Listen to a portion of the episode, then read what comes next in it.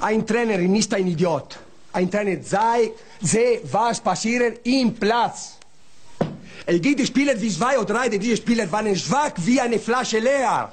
Det er mandag, og I har lige hørt Trapattoni rase, men udover det er intet, som det plejer at være her i Fodboldministeriet, som er præsenteret i samarbejde med vores venner hos Faxe Kondi og Leo Vegas.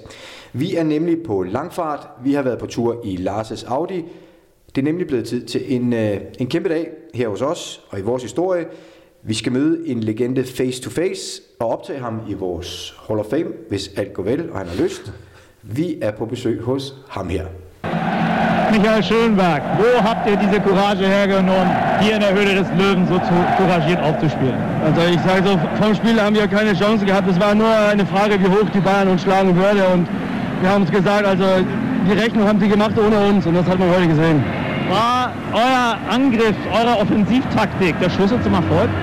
Ich weiß nicht, ob der, der Schlüssel zum Erfolg ist, aber ich meine, so über die 90 Minuten haben wir die größten Chancen gehabt und ich meine, wir haben verdient gewonnen. War das ein Sieg für Otto Reagel, besonders für Otto? Das war, also ich freue mich und ich hätte gern das Tor für Otto gemacht, ganz klar. Und ich sage, wir haben drei Punkte gegen den Abstieg und jetzt können wir nach vorne gucken und wir haben Mittwoch wieder ein schweres Spiel zu Hause gegen Hertha. Michael, Sie werden langsam unsterblich. Sie haben das wichtige Tor damals 92 im Elfmeterschießen gegen Gladbach gemacht. Das war der Pokalsieg und heute den Sieg hier in München. Also das ist was Großes. Also für, ich weiß nicht, da war über 60.000 Zuschauer und da überhaupt spielen zu dürfen, das ist was ganz Großes und ich freue mich. Danke, Michael Schönberg. Bitte. Michael, kunne du genkende det klip? Ja, det, kunne- det kunne jeg godt, fordi jeg havde egentlig meget, meget travlt. Jeg har faktisk slet ikke tid til at tale med de, de mennesker, der jeg skulle hjem, fordi at øh, Vivian var, var højgravid. Hun har egentlig givet mig lov til at tage ned og spille den kamp. Øh, så, så det var med at komme hjem. Øh, nu har jeg lige mødt Josefine, og det, det var hende, som, som kom et par dage efter. Men det er, det var kæmpe sejr øh, på, det, vel på det gamle olympiske stadion i, i München. Ja, men det, det er jo, som jeg siger, der, øh, at, spille for 60.000 mennesker. Øh, nu sidder Lars også og har, har, har spillet lidt fodbold. Det, det, altså, det, det bliver ikke større. Altså, man kan ikke forestille sig det, før man har prøvet det. Øh, og så er det egentlig at sige bagefter, det er sgu egentlig lige meget, om man vinder eller taber. Men, men at spille for så mange mennesker og, og, og, og være en del af det, det, det er en fornøjelse. Lars, vi kan ikke skjule det længere. Vi er på besøg hos Michael Schønberg. Det er vi nemlig, ja. Og det, øh, det har vi glædet os til. Og også lidt, lille smule ærefrygt. Vi vidste ikke helt, hvad vi gik ind. Ja, altså nu, øh, nu har vi jo øh, fortalt lidt om nogle af de der anekdoter der og så videre. Det er jo, så sidder man jo lidt og er en lille smule bange. Og, og det, som Michael nok ikke kan huske, som jeg også har sagt, sagt tidligere, det er, at jeg har noget at træne lidt med Michael. Og øhm, da jeg var sådan en, en, en 15-16-årig knæk, der blev stillet ned på højre bakke, og Viggo Jensen han skulle jo begynde til spark. og Michael og Carsten Detlevsen, de skulle løbe op øh, til mig, og så hætte den der bold videre der. Det var ikke sjovt. Øh, det kan du nok ikke huske, Michael, men det kan jeg. Jo, men det, er, det, det er sådan nogle ting, det kan jeg godt huske. Det kan jeg godt huske det, fordi Vi- Vi- Viggo han var en detaljens mand, og vi indøvede så mange gange, at det, det kan man ikke glemme. Men du må gerne tage skinnerne af nu.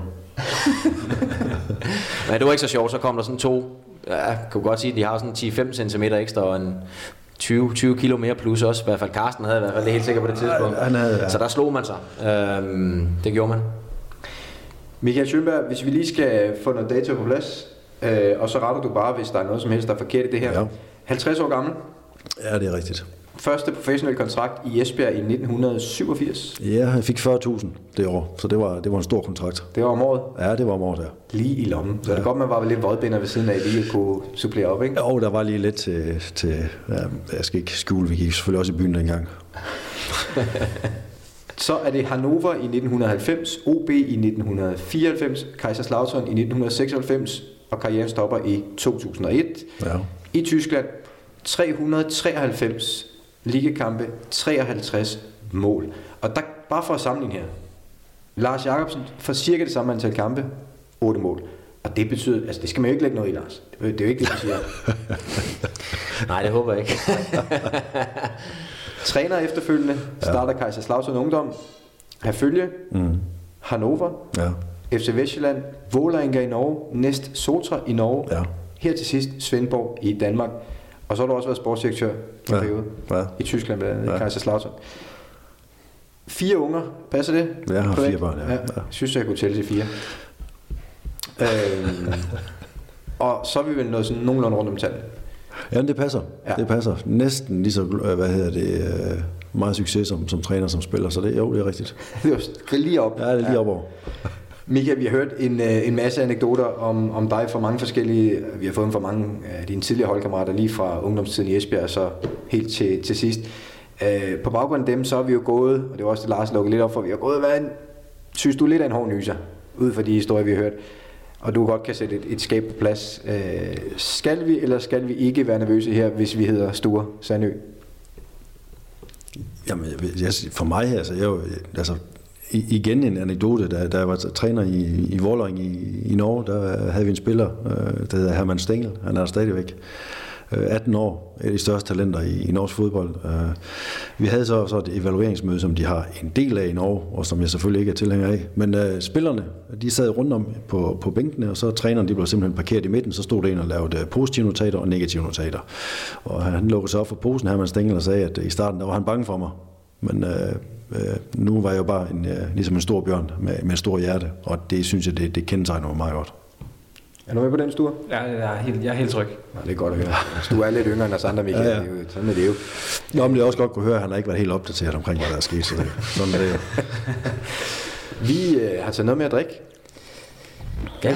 Hvad har vi, Lars? Jeg tror nok, vi har en, øh, en ja, jeg vil jo kalde dem fislungne, desværre. Øh, vi havde en stor diskussion på vej herover om, at øh, de skal være iskolde som faxekondier her, og øh, Sture har taget dem med, og de har ligget i bilen herovre. Nu er de, de er, de er kælderkolde og ikke mere.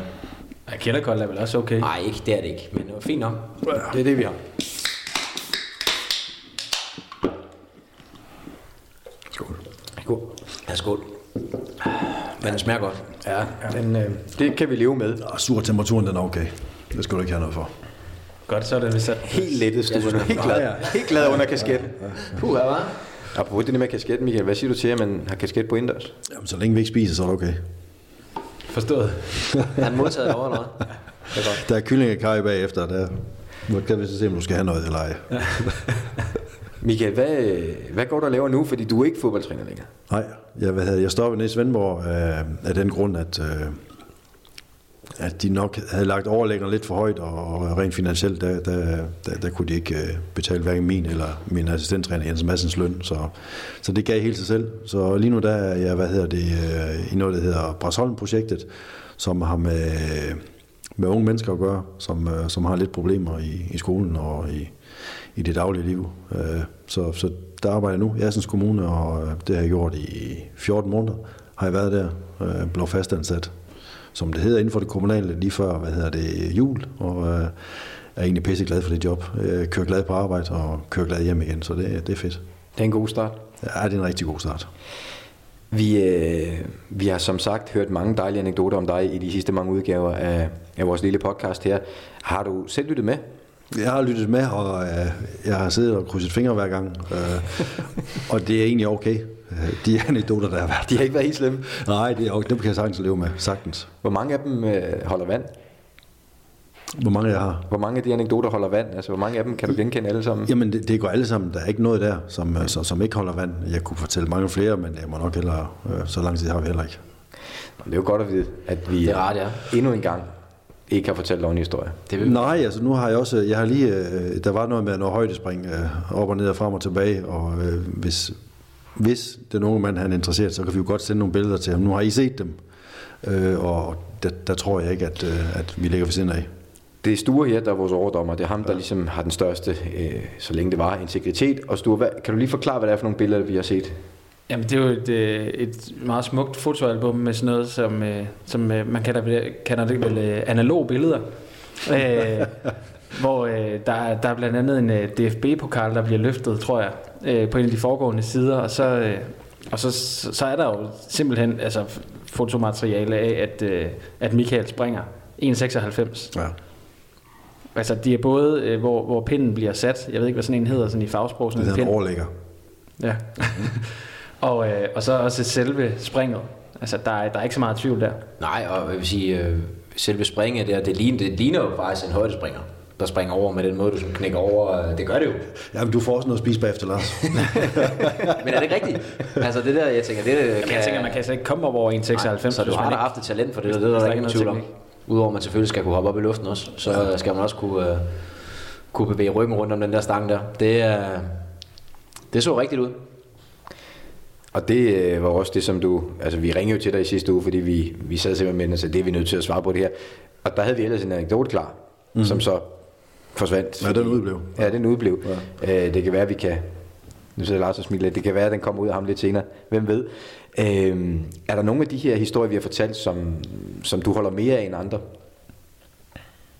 Nej, ja, altså, jeg er egentlig den type, som ikke er den, som, øh, som går og løfter armene, hvis, hvis der er noget at fortælle, men, men altså, selvfølgelig det, jeg har opnået, det er jeg stolt af, og anekdoter, det, det bunder også nogle gange i nogle lidt uheldige historier, blandt andet, at man får en krog op i, i den ene kugle, men, men, men, men, men sådan er det jo, altså, jeg har ikke noget at, at, at skjule, og, og, og tingene er, som tingene er, sådan er det bare, men altså, hvad skal man sige, øh, selvfølgelig højdespring er jeg stolt af, at, at jeg kunne gøre det, ja, men, øh, men jeg vil sige, nogle af de andre, det er okay, øh, det står indenfor. Vi elsker jo Trapattoni Ja. her, og Ja. øh, der var en af anekdoterne, der havde med ham at gøre. Jeg ja. håber lidt, du vil, du vil sige den, fordi så, så har det været en mere elegant overgang til det spørgsmål, jeg har. Ja, ja, det er okay. Fordi øh, der er jo den her historie med, at du er på et tidspunkt i Kaiserslautern, mm. som vi hørte et klip fra her, hvor du spiller for Otto Rehagel, ja. som du også øh, er med på at dedikere målet til, så vidt jeg kunne forstå på, på mit skoletysk. Øh, Jeg vil gerne spille jo, så Ja, gør det. men, men, men du laver Otto overtale dig til ikke at skifte til ja. Trapattoni i Fiorentina, selvom pengene er jo gode for alle, også for mm. Kaiserslautern osv. Øh, så den ene legende holder der fra den anden. Altså, det, er jo, det er jo nogle store kanoner. Øh, er, der, er der noget der, som, som du er knyttet på den anekdote? Jamen, altså, det som er ved det, der, det var under VM i 98, der ringer Andreas Brehme, han ringer til mig, som, øh, som har lidt med, med München at gøre, jo, og kendt Trapattoni. Øh, de taler også øh, samme sprog jo. Øh, og siger til mig, at, øh, at han er interesseret i mig, han har ringet til ham øh, personligt, og han vil gerne have, at, øh, at jeg stiller op til et møde med dem, øh, og så som jeg, som jeg er jo, jeg, jeg gider ikke noget fis, og så ringer jeg så til, til Rihagel og siger, prøv at høre sådan og sådan, og så fortæller han mig så om at det, som du har fortalt om, om ikke jeg er glad for at være der. Øh, og så fortæller jeg ham så 20, 20 øh, millioner øh, mark dengang. Det er jo også en slat penge for, for en spiller. Øh, men det var han sådan set græsk katolsk for. Øh, og, og fortæller mig mere eller mindre, at, at jamen, du skal jo ikke nogen steder. Og jeg har det sådan, at øh, jeg kunne godt have lavet ballade. Jeg kunne godt have sat mig på bagbenene, men hvis du, øh, hvis du signer en kontrakt, og du ikke har en pistol i ryggen, jamen så, så skal man også stå inden for det. Og jeg havde det godt i den klub, jeg var, og øh, senere fik jeg så lov til at være anfører. Jeg ved ikke, om det var lidt payback, men, men, øh, men øh, jeg vil ikke sige, at jeg har fortrudt det, men det kunne være spændende at have prøvet det. Men nu er der lidt pingpong over mellem jer to, Lars, for det er, jo, det er jo det samme. Sådan har du det også, ikke? Sådan har jeg det på nøjagtig samme måde. Jeg har det altid øh, rigtig svært med de der spillere, der går ud og, og beklager sig. Vi snakker om det der med, med Massango i Randers og alle de der ting. Ja. Øh, man har underskrevet en aftale, og man ikke overholder den. Det, der er jeg nok bare også vokset op med nogle andre værdier hjemmefra, at, at det, der, der, der, der, der skal man respektere de her ting her. Ikke? Øhm, en, en klub, øh, fans og en kontrakt, som skal, skal respekteres på, på den rigtige måde. Så, så der har jeg det på nøjagtig samme måde. Og så kan det godt være, at man nogle gange så siger man, ah, det kunne man godt have tænkt sig. Jamen, prøve." selvfølgelig. Ja, selvfølgelig. Men, men og det, sådan tror jeg, vi alle sammen, alle dem, der har spillet fodbold, der har jo altid været muligheder, og det kunne godt være, men det kunne også være, at det var blevet noget værre lort, ikke? Jo. Øh, og jeg tror bare, når jeg sådan kigger tilbage på min karriere, så øh, skulle jeg for eksempel aldrig have taget væk fra Everton. Øh, jeg skulle have blevet det. Altså det der med, at man måske har, har lidt færre klubber, hvor jeg siger, men jeg, jeg har været for mange steder. Ja. Øh, helt sikkert. Og det er, der, det er jo selvfølgelig også, fordi der alle stederne, der var man ikke en succes, men, men, men det der med, at man, man får skabt sig et navn et sted, og du siger, at du blev anført i Kaiserslautern, det skal man være stolt af som udlænding, at man trods alt får, får opbygget øh, et navn og et ry og et rygte i en klub, at, at man til sidst kan, kan få et anførerben som udlænding i en klub, det er, og specielt i Tyskland, ja. der er det en stor ting. Så øh, det, det skal du være stolt af. Øhm, det der med, man, man, fordi de glemmer dig aldrig nede i Kaiserslautern. Og så kan man sige, det kan godt være, at du var, du var råd til Fiorentina, og man ved aldrig, hvad der være sket i, i Italien. Ikke? Så, Men det er rigtigt, men der er jo også, altså der er jo så mange visser og så mange moskéer i fodbold. Jeg fik også at vide øh, lige efter, jeg havde brækket mit ben, at øh, det er der så ikke mange, der ved, fordi det, nu fortæller jeg det her, for jeg synes, I er nogle flinke mennesker, at Jupp Heynckes, som på det tidspunkt var træner i Real Madrid, han har været og kigge på mig også. Men det kunne jeg ikke bruge til noget. Det kunne jeg ikke gå ud og fortælle folk og sige, prøv at høre øh, Real Madrid og ting og sager. Prøv at jeg lå med et brækket ben, og øh, hvis du nogensinde komme til at spille igen, så skulle du bare være glad, i os. Og, men, men selvfølgelig, der er nogle ting, som, øh, som, som man godt har tænkt sig, at de var sket. Men så igen, hvis jeg kigger tilbage på min fodboldkarriere, øh, for hvad hedder det, debut på landshold som 27-årig og står på mål som, som yndlingsspiller, jeg, prøver, jeg skal jo ikke pip. Jeg har haft en fantastisk tid, og jeg er stolt, og jeg er glad for, at jeg fik lov til at være med i det game.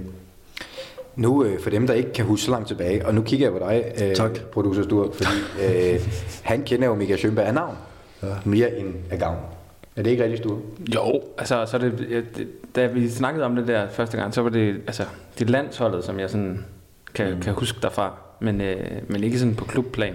Men Lars, hvis vi skal prøve at beskrive Schønberg som, som spiller, fordi nu sidder du og nævner nogle klubnavne, så folk siger, wow, kan det være rigtigt, og sådan noget. Så, så alt, hvad man hører om Michael, og alt, hvad man, for dem, der har forstand på fodbold og så meget fodbold dengang, de siger jo, at det var en, øh, det var en venstre vingbak, som man kaldte det dengang. Mm. En, der kunne skyde begge veje, kom hele tiden. Unik fysik, stor power. Og det er jo nogle af de ting, som man også i dag efterlyser rigtig meget på, hos moderne fodboldspillere. Den der stabilitet og den der kraft. Øhm, og så kan vi også høre, at der er en lille smule øh, disciplin også i, i Michael Schønberg. Er vi enige om det? Ja, men selvfølgelig er der det. Øh, det er jo også nu, kan man sige, nu har jeg jo både trænet lidt sammen med Michael, men jo også jeg spillede jo selv i OB dengang, så fulgte også meget med i tysk fodbold og så jeg har jo set Michael spille rigtig mange gange, også på landsholdet. Så, så jeg synes, power er det rigtige ord. Altså det synes jeg, det, det fordi du er en stor fodboldspiller. Altså øh, øh, stor fysik. Øh, og jeg husker tit, øh, jeg husker mange af de der hovedstødstødler, du var utrolig stærk i luften, ikke? Og man, øh, specielt Kim Brink brugte det som et våben også, eller mm. undskyld, Viggo brugte det som et våben også. Noget du har Kim også? Ja, Kim havde jeg også. Ja, jeg brugte også, ja, det havde jeg selvfølgelig med, med Madrid og alt det her, øh, brugte det som et våben øh, i deres spil. Øh, og det var meget kendetegnende, i hvert fald for OB dengang, at der var, det var power og fysik øh, på mange af positionerne, og det var det, man, det vandt man utrolig mange fodboldkampe, og blev simpelthen trynet modstanderne. Mm. Så, så det vil jeg sige, det er det, er, det er det, og det er jo også derfor, man kan sige, du har, har lavet alle de mål, du har, ikke? Altså, du har, du har været en mand, som, og kunne også afslutte med de venstre ben. Øh, så, så poweren, poweren det, det vil jeg sige, det, er, det var det mest fremtrædende. Men jeg vil så sige, hvad hedder det, når nu du siger ven, øh, venstre vingbak, der er jo en sjov historie også, da jeg kom til Kaiserslautern, der er igen den øh, famøse Otto øh, kigger på mig og siger, du kan godt spille øh, i midterforsvaret, ikke? Så jeg, jo jo, det kan jeg godt. Jeg spillede jo i midterforsvaret i Kaiserslautern, og øh, havde øh, selvfølgelig det, det første år i anden Bundesliga et, et, et okay år, men jeg vil så sige, det år vi rykkede op, altså det var jo fantastisk. Der havde masser af plads som, som midterforsvar, du kunne øh, deltage i det offensiv også, og det kunne jeg jo kvæg, at jeg havde spillet en, en, en, en midtbaneplads også på OB's hold. Øh, der kunne jeg godt komme lidt med frem og, og, og, og, og bruge den plads, jeg havde. Øh, jamen altså, det var, det var fantastisk at komme på vores hold også, ikke? Og, altså, det, det er nogle ting, som, øh, som, som jeg er stolt af, men, men som, som Stur siger, han kendte mig fra landsholdet. Jeg, jeg var mere kendt i Tyskland, end det var i Danmark.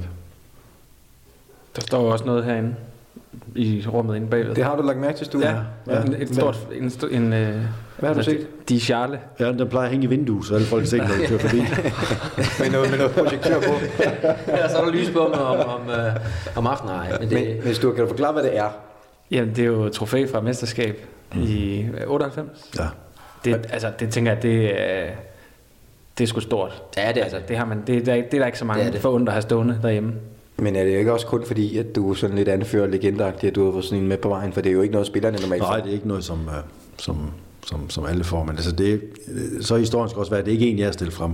Det er uh, Vivian, der, der mener, at uh, der må godt være lidt, der viser, at det også uh, har, har været vores levebrød engang. Og så hun fået lov til at stille den frem. Eks fra Vivian, som lige nu står i køkkenet og har lovet os, at hun laver...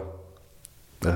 Hvad, laver, hvad har hun lovet? Hun laver kyllingkaj. Kyllingkaj. Og det er også et eller andet med, en, jeg tror første gang vi mødtes, der var jeg nede og, og, og lave en, en optagelse med noget hjerte dame, hvor der blev lavet uh, kyllingelyd. Det er faktisk sjovt, du nævner det der, for jeg vil faktisk lige, da jeg hørte dig snakke før, Lars, der vil jeg fortælle om en gang, jeg var nede og besøge Michael i Tyskland. Uh, første gang jeg mødte Michael, hvor vi lavede noget fjernsyn for TV2. Kyllingelyd. Ja. Jamen det, det var ikke mig, det, det, er fotografen. Jeg var ikke med til Nå. det. Det var en fotograf, der var nede og lavede det der. Men Nå. jeg var nede og lavede noget med Michael en gang til noget lige på sport, hvor at, uh, der, der har han jo brækket sit ben. Og der er det slut med at spille fodbold. Men du er ungdomstræner ja. på det tidspunkt. Og vi skal så ud og filme Michael, han træner de her unge drenge, og han kigger på dem, og han kigger på dem, og så på et tidspunkt, så, så råber han af dem, og det er åbenbart ikke, de går ikke nok til. Så skifter du dig selv ind i den der øvelse, ja.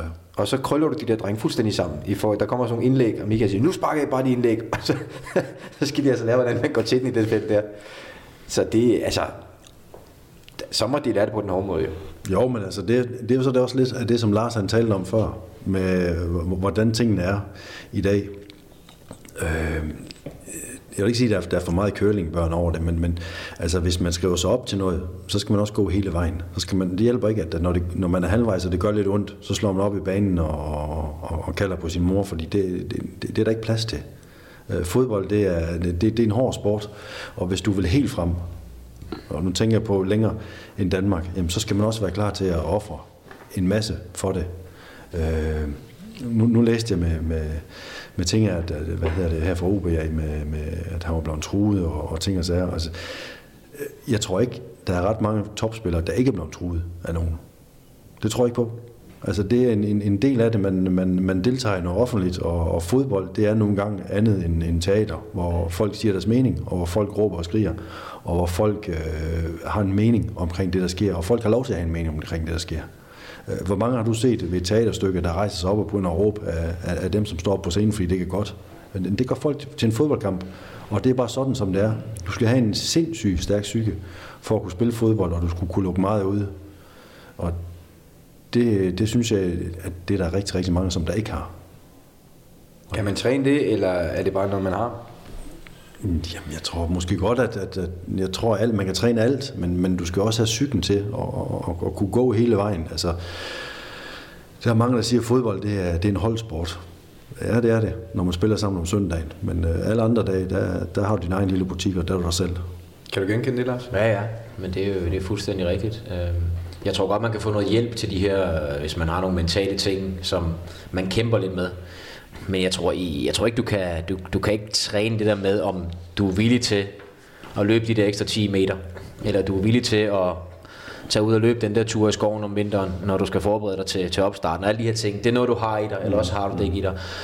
Og de spillere, de falder fra. Altså, vi har snakket om det tidligere, hvor mange dygtige spillere, jeg har trænet med nede i, i OB også, som var, var langt bedre, end jeg selv var, da vi var junior eller yndlinge. Men lige pludselig så sker der et eller andet. Øh, at ham der, der lige har, har løbet de der 10 meter ekstra, og taget de der 5 ekstra spark efter træning, der vil det lige lidt mere. Mm. Og ikke taget gymnasiefesten om fredagen.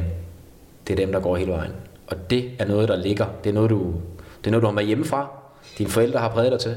Og så er det noget, der ligger dybt ind i dig. Det er ikke noget, du kan træne. Ej, det der med festerne, dem kan man også godt tage med. Øh. Det kan man. Det skal bare være på de rigtige tidspunkter. Ja. Ikke? Altså, det skal ikke lyde som om, at man er aldrig nogensinde har drukket nej. for det har man. Selvfølgelig har vi det. Øh, men, men, men det skal være på de rigtige tidspunkter. Ikke? Og, ja. og der, der er selvfølgelig blevet sagt fra til rigtig mange ting øh, hen ad vejen. Og, og det er jeg glad for, øh, trods alt. Det lyder som om, I, øh, I er enige om nogle ting herover. Der er ved at komme en lidt god stemning. Jeg tror også, at vi, jeg tror, vi har... Altså, vi, vi, er jo ikke, vi er jo ikke helt samme generation, men jeg tror, vi... Da jeg vokser op som fodboldspiller, der tror jeg, at øh, der er jeg blevet præget af den der generation. Så jeg har meget af det samme med det der. Altså, øh, når jeg mødte til træning nede i OB, jamen, så var der ikke nogen, der behøvede at sige til mig, at jeg skulle øh, gå hen og tage boldene og gå over og tjekke, at der var luft i dem. Og i øvrigt tage kejler med ud, og i øvrigt så tage dem med hjem ind igen. Sådan er kulturen bare ikke mere, Nej. når du kommer rundt i diverse Superliga-klubber. Der er sgu en, der gør det for dem. Ja. Ikke? Altså der er der en materialemand, der render rundt og laver alle de der ting. Så det er, det, det, det, der er en kæmpe forskel øh, på den måde, man bliver opdraget på øh, i fodboldklubberne nu. Jeg tror ikke, de står nede i øh, OB og kigger efter bolden nede i, i åen, som, som, vi går med Viggo en time efter træning. Ja, det kan jeg sige. Jeg kan sige så meget, jeg har været nede i Munke Mose mange gange, fordi det var den vej, strømmen gled jo. Ja. Så hvis der var du ikke noget at fange med nede ved, ved den første bro, ja. så skulle du ned i Munke, Munke Mose nede ved havhesten, så kom de der nede i bolden, og så kunne du stå dernede og vente på dem. Det er godt i enige, dreng. Det får I brug for nu. Landsholds Lars, Landsholds Lars Måske, måske ikke verdens dårligste quiz Det er nemlig blevet tid til den udvidede Landsholds Lars quiz uh, Michael, hørte du dengang vi var ude at besøge PP? Har du hørt det afsnit? Nej, det har jeg ikke hørt. Jeg har, jeg har delt værelse med PP på tur og sådan noget, så det, jeg har mig Det behøver du ikke. så har du hørt nok til Per, så har, man, ja, ja, så har han fået sin taletid, så kan man ikke, altså så kan man ikke mere. Selv hans år. Men Lars, vil du så lige forklare, Michael, hvordan det fungerer, når øh, du skal hjælpe i landsholdsholdet? Jamen det var jo øh, sådan noget med, at vi lavede en kombineret, kombineret quiz, ikke? Øh, det var så Per og jeg selv, hvor vi skulle gætte, hvad, det var alle mulige Det var 4 ud af 5, ja, I skulle have rigtigt, ikke? For ja, det du var oprindeligt 3 ud af 5, men, men vi sagde så, at det er fint med 4 ud af 5, ikke? Var det ikke sådan, det var? Jo. Og det fik vi også jo. Fik vi alle fem? Nej, I fik 4 ud af 5. Fik 4 ud af 5. I brølede faktisk den første, sådan jeg husker det. Øh, men tanken er jo, at øh, det her det er en udvidet Schönberg og Lars Jakobsen quiz øh, hvor danskfodbold.com har lavet en quiz til os med fem spørgsmål. I behold sammen, så I skal ramme 4 ud af 5. Det er kriteriet for en sejr. Øh, og det vil sige, at vi også kører igennem alle fem kategorier i dag. Der er ikke noget med at vælge. Og kategorierne er som altid Superliga generelt. Så er der en, der hedder Lars og Schönberg i Superligaen. Så er der en, der hedder Landsholdet generelt, Europæisk fodbold og Lars og Schönberg i international tjeneste. Ja. Det lyder rigtig, rigtig godt. Ja, jamen, jamen jeg har også stor forventning til det her. Sture, er du øh, tryg, fordi du skal holde øje med en del nu, ikke? Ja, det skal jeg. Jamen, jeg Og du skal også, og det er derfor, jeg ligesom prøvede at, at få dig ind i kampen, så du skal kunne skære igennem, også selvom det er Michael, der begynder at lave problemer i dag. Ja. Det er ikke bare Lars. Du skal også kunne holde fast, hvis Schönberg begynder at spille op. Jamen, jeg, jeg, jeg føler mig meget klar. Ja. Du ser lidt trykket ud over faktisk. Synes du det? Ja, det synes jeg. Nå? Ja, ja, men øh, jeg synes, det er nogle gode spørgsmål. Nå, men det er godt. Han har også fået lov på at holde Må jeg kasketten på. Ja. ja. kan du se, nu begynder han allerede den gamle dår. Nå, vi må i gang, inden det går helt galt. Første kategori, Superliga generelt. I sæsonen 2004-2005 er Schönberg træner i Herfølge, i parentes står der så sammen med Allan Nielsen, og tre gange i den sæson møder de landsholds Lars FC København, hvor Lars dog kun er med i to af kampene. Altså to af de tre opgør. Hvad var Herfølges pointhøst mod FC København i den sæson? Det må du kunne huske, Michael. Jeg, jeg er sikker på, at det var, det var, det var 0. Eller er der ikke? Nej, vi spiller ikke uafgjort ind i parken, det tror jeg ikke. Altså, jeg kan huske, at, at du træner der, hvor Anders Jokobsen han scorer på hovedstødet på Jørgensbak ind i parken. Udligner til 1-1. Ja, men det tror Jeg tror stadigvæk, vi når at jeg, vinde tror, jeg, 2-1. laver, jeg tror, jeg laver en mere. Det tror jeg. Nej, det, det kan kun være 0. Er vi sikre på det? Målen skal jo nå at spise bagefter. Jeg, jeg siger ikke, det, hvis Stuart har Du er godt, det du, der. kan, godt- du kan godt nikke til, om det er rigtigt, det med Anders Jokobsen, han scorer ind i parken. Eller, jeg, jeg har intet noteret mig, Anders Jokobsen. Har, du resu- har I resultaterne stående derovre? Stuart, pas nu på. Har du resultaterne stående? Ja. Altså 4 og 5, der bliver vi jo øh, vi bliver mestre. Øh, vi må have følge de pisse, du lige ude i det. ja, men, men jeg er jo kun med i øh, foråret. Det vil sige, så der har vi mødt jer to gange Du er med i to af de tre kampe. Ja, i- så har, vi, så har de mødt dem i efteråret også, og der ved jeg af gode grunde ikke, hvordan det er gået. Øh, Jeg ved bare, at Brøndby fører rækken, da jeg kommer tilbage. Så må du læne dig op af din makker. Ja. Ja, vi siger 0. Svaret er et point. Og det kommer ved 1-1 i sidste spillerunde på et mål af Zlatan Peric. Nå, Og Alvaro Santos scorer for FC København. De to andre kampe er et 0-2 nederlag øh, til at følge, hvor Hjalte Nørgaard og Zuma er målscorer, og så er der et 0-1 nederlag med Peter Møller som målscorer. så det der med Anders Jokobsen, det var helt forkert. Ja, det var det. Så er det en anden omgang. Ja, Og det er- Jamen, vi vil jo ikke stoppe boys. og sådan noget. ja det har det nok været, ja. Men øh, men det var en god start, jo. Ja, tak for Så det, skal vi bare have de sidste fire rigtige. Tak for det, over. jeg synes, det var en fremragende start. Ligesom sidste gang med Der, Tony der, var meget ikke, hyggeligt. der var slet ikke udslag over, da vi sagde 1, måske. Overhovedet ikke, og det, er, og det er også det er super, man får lidt hjælp, fordi det er et super nemt spørgsmål. Fint, kom bare videre. To, prøv, prøv, godt du sagde selv før, jeg er 50 år gammel også. Ja. Går du tilbage til 2004. Ja, nu siger du, du gør, jeg gør ikke. Det er dansk fodbold, der kom, der laver det her. Ja, man kan også sætte nogle rammer op. Der må være nogle regler. Altså næste gang du er ude og kramme på stadion med dem, der laver quizzen, så kan du sige til dem, Lars. Ikke? Kategori 2 hedder Lars og Schønberg i Superligaen. Landsholds Lars og Michael Schønberg får begge spilletid for OB i sæsonen 1996-1997, dog uden at det er i samme kamp. Måske var der ikke plads til så store personligheder sammen, skriver de på Det er rigtigt. Men hvor mange kampe spillede de til sammen i den sæson for OB? Og øh, her er der plus minus et tilladt i svaret, for jeg ved. Okay, altså Så hvor mange kampe spiller I til sammen for OB i sæsonen 96-97? Jeg synes jo, det er, jeg, jeg kan jo ikke huske, hvornår jeg stoppede. Jeg spillede jo ikke alle kampe. Jeg smuttede med det hele. Det er nok også det, der er tanken i det her. Så er det, tænker jeg. for så er det svært. jo. Så vi får, vi, ja, vi får alligevel plus minus en. Ja, det er det, der står. Ja. Det, er Jamen, det, det, det er for, at bare skal rejse sig op og gå. Kan I ikke bare tage det der, I kan, kan ordne, ordne den sidste? Jeg øh, spiller den der kamp mod Brøndby, vi taber 3-0. Øh, Den var jeg så ikke med i. Ej, der er du væk. Jeg har ikke spillet Jamen, jeg var slet ikke med dengang. Der var jeg væk. Nej, der Der var var der jeg ikke, væk. det var, det var lige inden sommerferien-agtigt. Så øh, jeg tror kun, jeg spiller en enkelt. Måske spiller jeg to. Det er sådan noget lignende. Så skal jeg jo til at plus og minus lidt, hvis du har et bud på, hvor mange du før jeg skulle ringe til Viggo Jensen. Han var noget overrasket, da jeg kom ned og fortalte, om jeg var blevet solgt på træningsanlæg. Hvad fanden er du skadet, sagde han til mig. Nej, jeg blevet solgt. Nå. Men vi er enige om, at du spiller hele en halv sæson. Ja. Og der spiller du stort set alle kampe. Ja, det var... Hvor mange kampe spiller man på det tidspunkt der? Ja, de vil lave de der, hvad er det, strukturen laver vi om hele tiden. Det er jo ikke til at holde styr på. Du er hvad? Må ikke snart det er med, det er færdigt. Man må ikke ringe til Viggo Jensen, ne? Nej. Og det må man faktisk godt. Hvad? Ej, jeg tænker lidt, hvis øh, vi vil godt se det, fordi det, det er et svært spørgsmål. Hvis nu du spiller øh, sådan 16, 16, 16 kampe, Ja, det kan godt sige, ja. Så, og jeg så spiller øh, en enkelt eller to, så er det måske ved at være derhen af, det ved jeg ikke. Du sidder og fisker helt vildt. Hvad siger du, Sture? Jamen, jeg, jeg skal ikke sige noget, før jeg har et svar. Jamen, har du ikke fået det? Kender du ikke svaret, eller hvad? Jo, jo, det gør jeg. Nå, nå, nå, Det står på Ja, jamen, det var bare, om I var helt sikre på, at det var det, jeg, jeg svarer. jeg, vil jo gerne være gode venner med alle her, men, men jeg er jo også bagud i quizzen. Jamen, så jeg bare sige, jeg skal bare sige 17, så. Nå, jeg sagde, jeg sagde før, at det var forkert. Nu er din tur. Kom så. Jamen, øh, jamen, jeg kan ikke huske, hvor mange kampe der var i dengang. 17, det er måske meget godt... Øh... Du ser sådan meget tilfreds ud, Christian Dore. Ja, men så jeg er tilfreds med indtil videre med udviklingen. Så, så det, øh, det kan sgu godt være, at vi kan gå lidt ned måske. Og sige, øh, ikke 17, så siger vi 16, så siger vi, f- vi jeg tror vi siger 15 Ja, 15. 10 er svaret. Fik du så få, Michael? Og spillede du så mange, Lars? Det er 5 plus 5. I spillede 5 Det er løgn. Spil jeg fem kampe? Det er det, der står. Så har jeg godt nok, så har jeg haft problemer OB der. Hvis de skulle hive ind på 16 ind. Prøv at tænke på, at de hiver Lars ind som min efterfølger, og så går det bare ned ad bakke. Ja, men det, ja, han skulle lige, han skulle lige, lige modnes, ikke? Men, men øh, Michael, du når kun at spille 5. Ja. Det kommer bag på dig, det kan jeg høre. Jamen det, ja, ligesom det kom bag på Vigo, da jeg kom. Det, det, det, det er ikke engang løgn. Jeg kommer og fortalte ham nede på opvisningsbanen dernede, at prøv at høre, at, øh, er du skadet, siger han så? Få dig klædt om, menneske. Så siger jeg, på en solgt.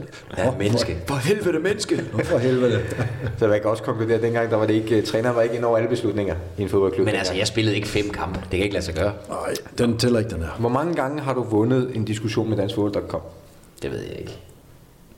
Men altså, det er også lige meget. Altså, det, det, var, det var... Ja, det ved jeg ikke. Hvordan fanden skulle vi kunne huske det? Det ved jeg ikke. Jeg, jeg, det kunne I i hvert fald ikke. Nej. Øh, vi hopper videre til noget med landshold. 97. Altså, Ja. 96 7 Du var ikke født, du var 97 jo. Åh, oh, Og tæt på. Nå, kom. Øh, landshold generelt. Landsholds Lars har 81 kampe på A-landsholdet. Michael Schønberg har 44 på A-landsholdet. det kunne vi svare på. Ja. Men hvor mange kampe har de til sammen vundet med landsholdet? Og det er tilladt plus minus to. Ah, okay. Det, altså, hvis jeg havde spillet landskamp, ville jeg kunne Det kræver simpelthen, at man skal, sidde og, man skal sidde og google sig selv hver eneste dag for, at øh, jeg vil skyde på, at jeg har vundet øh, 35. Ja, jeg har vundet 28. Hvad er det så? Hvad sagde vi? 55? Øh, 3 øh, hvad sagde, hvad sagde jeg? Altså, Michael siger lige nu, at han har vundet 28 ud af 44 landskampe. Jeg sagde 35. Du siger 35 ud af Ja. 81. 63? Ja. Er det jeres svar? Ja. Men svaret er 56. Ja, det er fandme til. Nå. Det er godt gået. Øh, Landsholds Lars har vundet 34. Michael Schønberg har vundet 22. Nå. Det, der var du lige lidt optimistisk, Michael, ikke? Du sagde 28. Jo, jo, men det, jeg tager så dem, som jeg blev skiftet ind i. Altså, det er jo ikke hele kampen, vel? Altså, Nej, dem, jeg- du har været med til at ind- vinde, ja. Ja, når jeg kom ind, så stod den bare måske bag 1-0 eller 2-0. Det er det. Vi skal lige, det skal vi, det skal vi have regnet om. Det, der, det, er, det er faktisk meget god pointe. Det er det. Ja, den, den har vi faktisk ikke til højde for. Det har vi ikke. Ja, det er det, der hedder Table of uh, Der, Schønberg. der, der spurgte mange, jeg har vundet. Jeg stod ikke holdet. Fair nok. Europæisk fodbold. Schönberg kommer til tysk fodbold i 1990. Og spørgsmålet til landsholds Lars og Schönberg er så, hvilke seks tyske klubber har vundet mesterskabet siden 1990 i Tyskland? Det har Bayern og Dortmund i hvert fald. Og øh, Stuttgart. Jeg tror, Kaiserslautern, de har vundet en gang også. Det, kan du, det mindes du. Nej, det synes jeg, der, der var noget der. Det var ligesom om den ringede. Jamen, er du sikker på det, Michael? Øh, Har Bremen vundet en gang også? Har de ikke det? jo, Det har de. jo, de har. Ja, lige nøjagtigt. Det er fem, så mangler vi en enkelt. Har, øh, Er, er Bremen også et svar, eller hvad? Ja. Okay. der er ikke noget øh, Schalke, øh, Leverkusen. Vi har fem klubber lige nu. Nej, Dortmund har også vundet. Jamen, det har vi sagt. Den er sagt. Lige nu har vi noteret svar på Kaiserslautern, Borussia Dortmund, Bayern München, Werder Bremen og Stuttgart. VfB. Hamburg har ikke. Og Hertha har heller ikke. Wolfsburg. Ja, det er rigtigt, ja. Korrekt. Godt gravet frem. Stue har godkendt. Vi er nået ned til uh, Lars og Schønberg i international tjeneste. Og det er en af dem, hvor... Uh, ja, det kan de sgu godt, hvis de graver lidt dybt. Hvor mange minutter har vi spillet til sammen? For plus minus 5 minutter. Nej, det er halv minut. Plus minus halv minut. Øh, Landsholds Lars og Schönberg har til sammen spillet 125 landskampe, der har de så regnet for jer. Og i fire af disse landskampe har modstanderen været fra Sydamerika. Kan I nævne de fire sydamerikanske lande, som I har mødt? Ja. Øh, det skal være A-landskampe. Jamen altså, I har mødt, der er fire i alt i spil, og det skal være A-landskampe. Ja, Chile har jeg spillet imod i hvert fald. Jeg spiller mod Brasilien og Argentina. det er jo hurtige processer. Jeg har spillet mod. Paraguay også. Bum. Ja. Det var det. Den var sgu da ikke så svær, var den? Nej, der var lidt, der var lidt forskel på sværhedsgraden i nogle af spørgsmålene. Hvis nu vi havde startet fra den anden ende, så havde der været spænding i... I resultatet, altså, altså, resultatet var nok blevet det samme, kan jeg så sige. Men jeg synes faktisk, altså, det- at vi udligner der, øh, var lige ved Vi slutter af på toppen. vi slutter Det af. kan vi Ja, godt lide. Men Altså, det, så det er fint. En, en stime. Og hvis I har det godt med den her quiz her, så er det jo fint. Så er det fint. Jeg er, jo, jeg er jo meget tilfreds, du. Jeg ved ikke, hvad, hvad er noget, vi er oppe på i... Øh... I stillingen? Jeg får et point her. Ja. På udebane. Jeg skal lige Mod to modstandere. synes du, at vi havde en reel chance for at, at vinde den her quiz? Eller var det sådan lidt, den var givet lidt på forhånd? Den, den var i hvert fald, øh, det var ikke en af de nemme. Nej. Det vil jeg godt medgive. Nå. Men nu er det også... Altså, verdens bedste lytter skriver tit, at det har været fornemt. Er det ikke det, Stue? Er det ikke det, de skriver? Jo, men der vil jeg så sige, at de verdens bedste lyttere har heller ikke prøvet at sidde i quizzen. Nej. Du blev jo stadig over den ene gang, hvor du skulle... Sådan. Jamen, jeg er stadigvæk bitter over, at jeg Og skulle huske 20 år tilbage. galt det, det årstal der. Ja, det er lige præcis 20 år tilbage nemlig. Ja. Ja, ja. Men altså, øh, jeg noterer mig et point på udebane Ja, mod to seks. modstandere.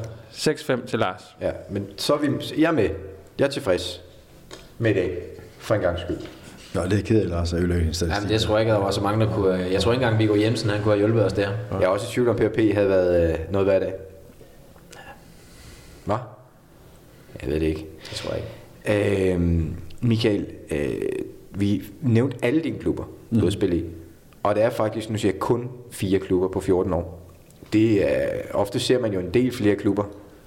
Øh, hvad tænker du egentlig selv om, om, om det? Jamen det har jeg det faktisk øh, fint med. Øh, som sagt, jeg, jeg har haft det godt i de klubber, jeg har været. Og jeg havde mulighed også, øh, da jeg var i OB. Der var der noget, lidt ind over med Ipswich. Men øh, igen, øh, OB mente ikke, det var en, øh, en attraktiv klub for mig at komme til. Og derfor så sagde jeg så øh, på OB's vegne pænt nej tak dengang.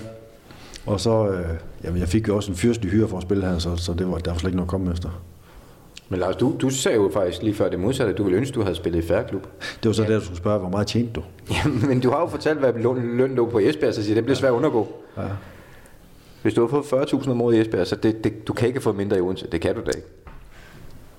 Jeg vil sige, hvad hedder det, dengang jeg kom hjem fra, fra Hannover, der, der var det sådan, øh, der, de betalte 100.000 mark for mig dengang. Og så, øh, så fik jeg 25.000 om måneden. Så det vil faktisk sige, at min, øh, min kone dengang, hun, hun tjente mere, end jeg gjorde. Øh, og det var også en af grundene til, at jeg, jeg, jeg gerne ville væk, fordi OB, de kom ikke dengang med og sagde, at nu er du blevet landsholdsspiller nu, og sådan, nu skulle du have lidt mere. Det, det var faktisk sådan, når vi var på tur med landshold, hvor, hvor vi sad bagefter og fik lidt at drikke og sådan noget, der sad man og håbede på, at en af kanonerne trak kortet op og, og betalte regningerne. Og det, det gjorde det heldigvis.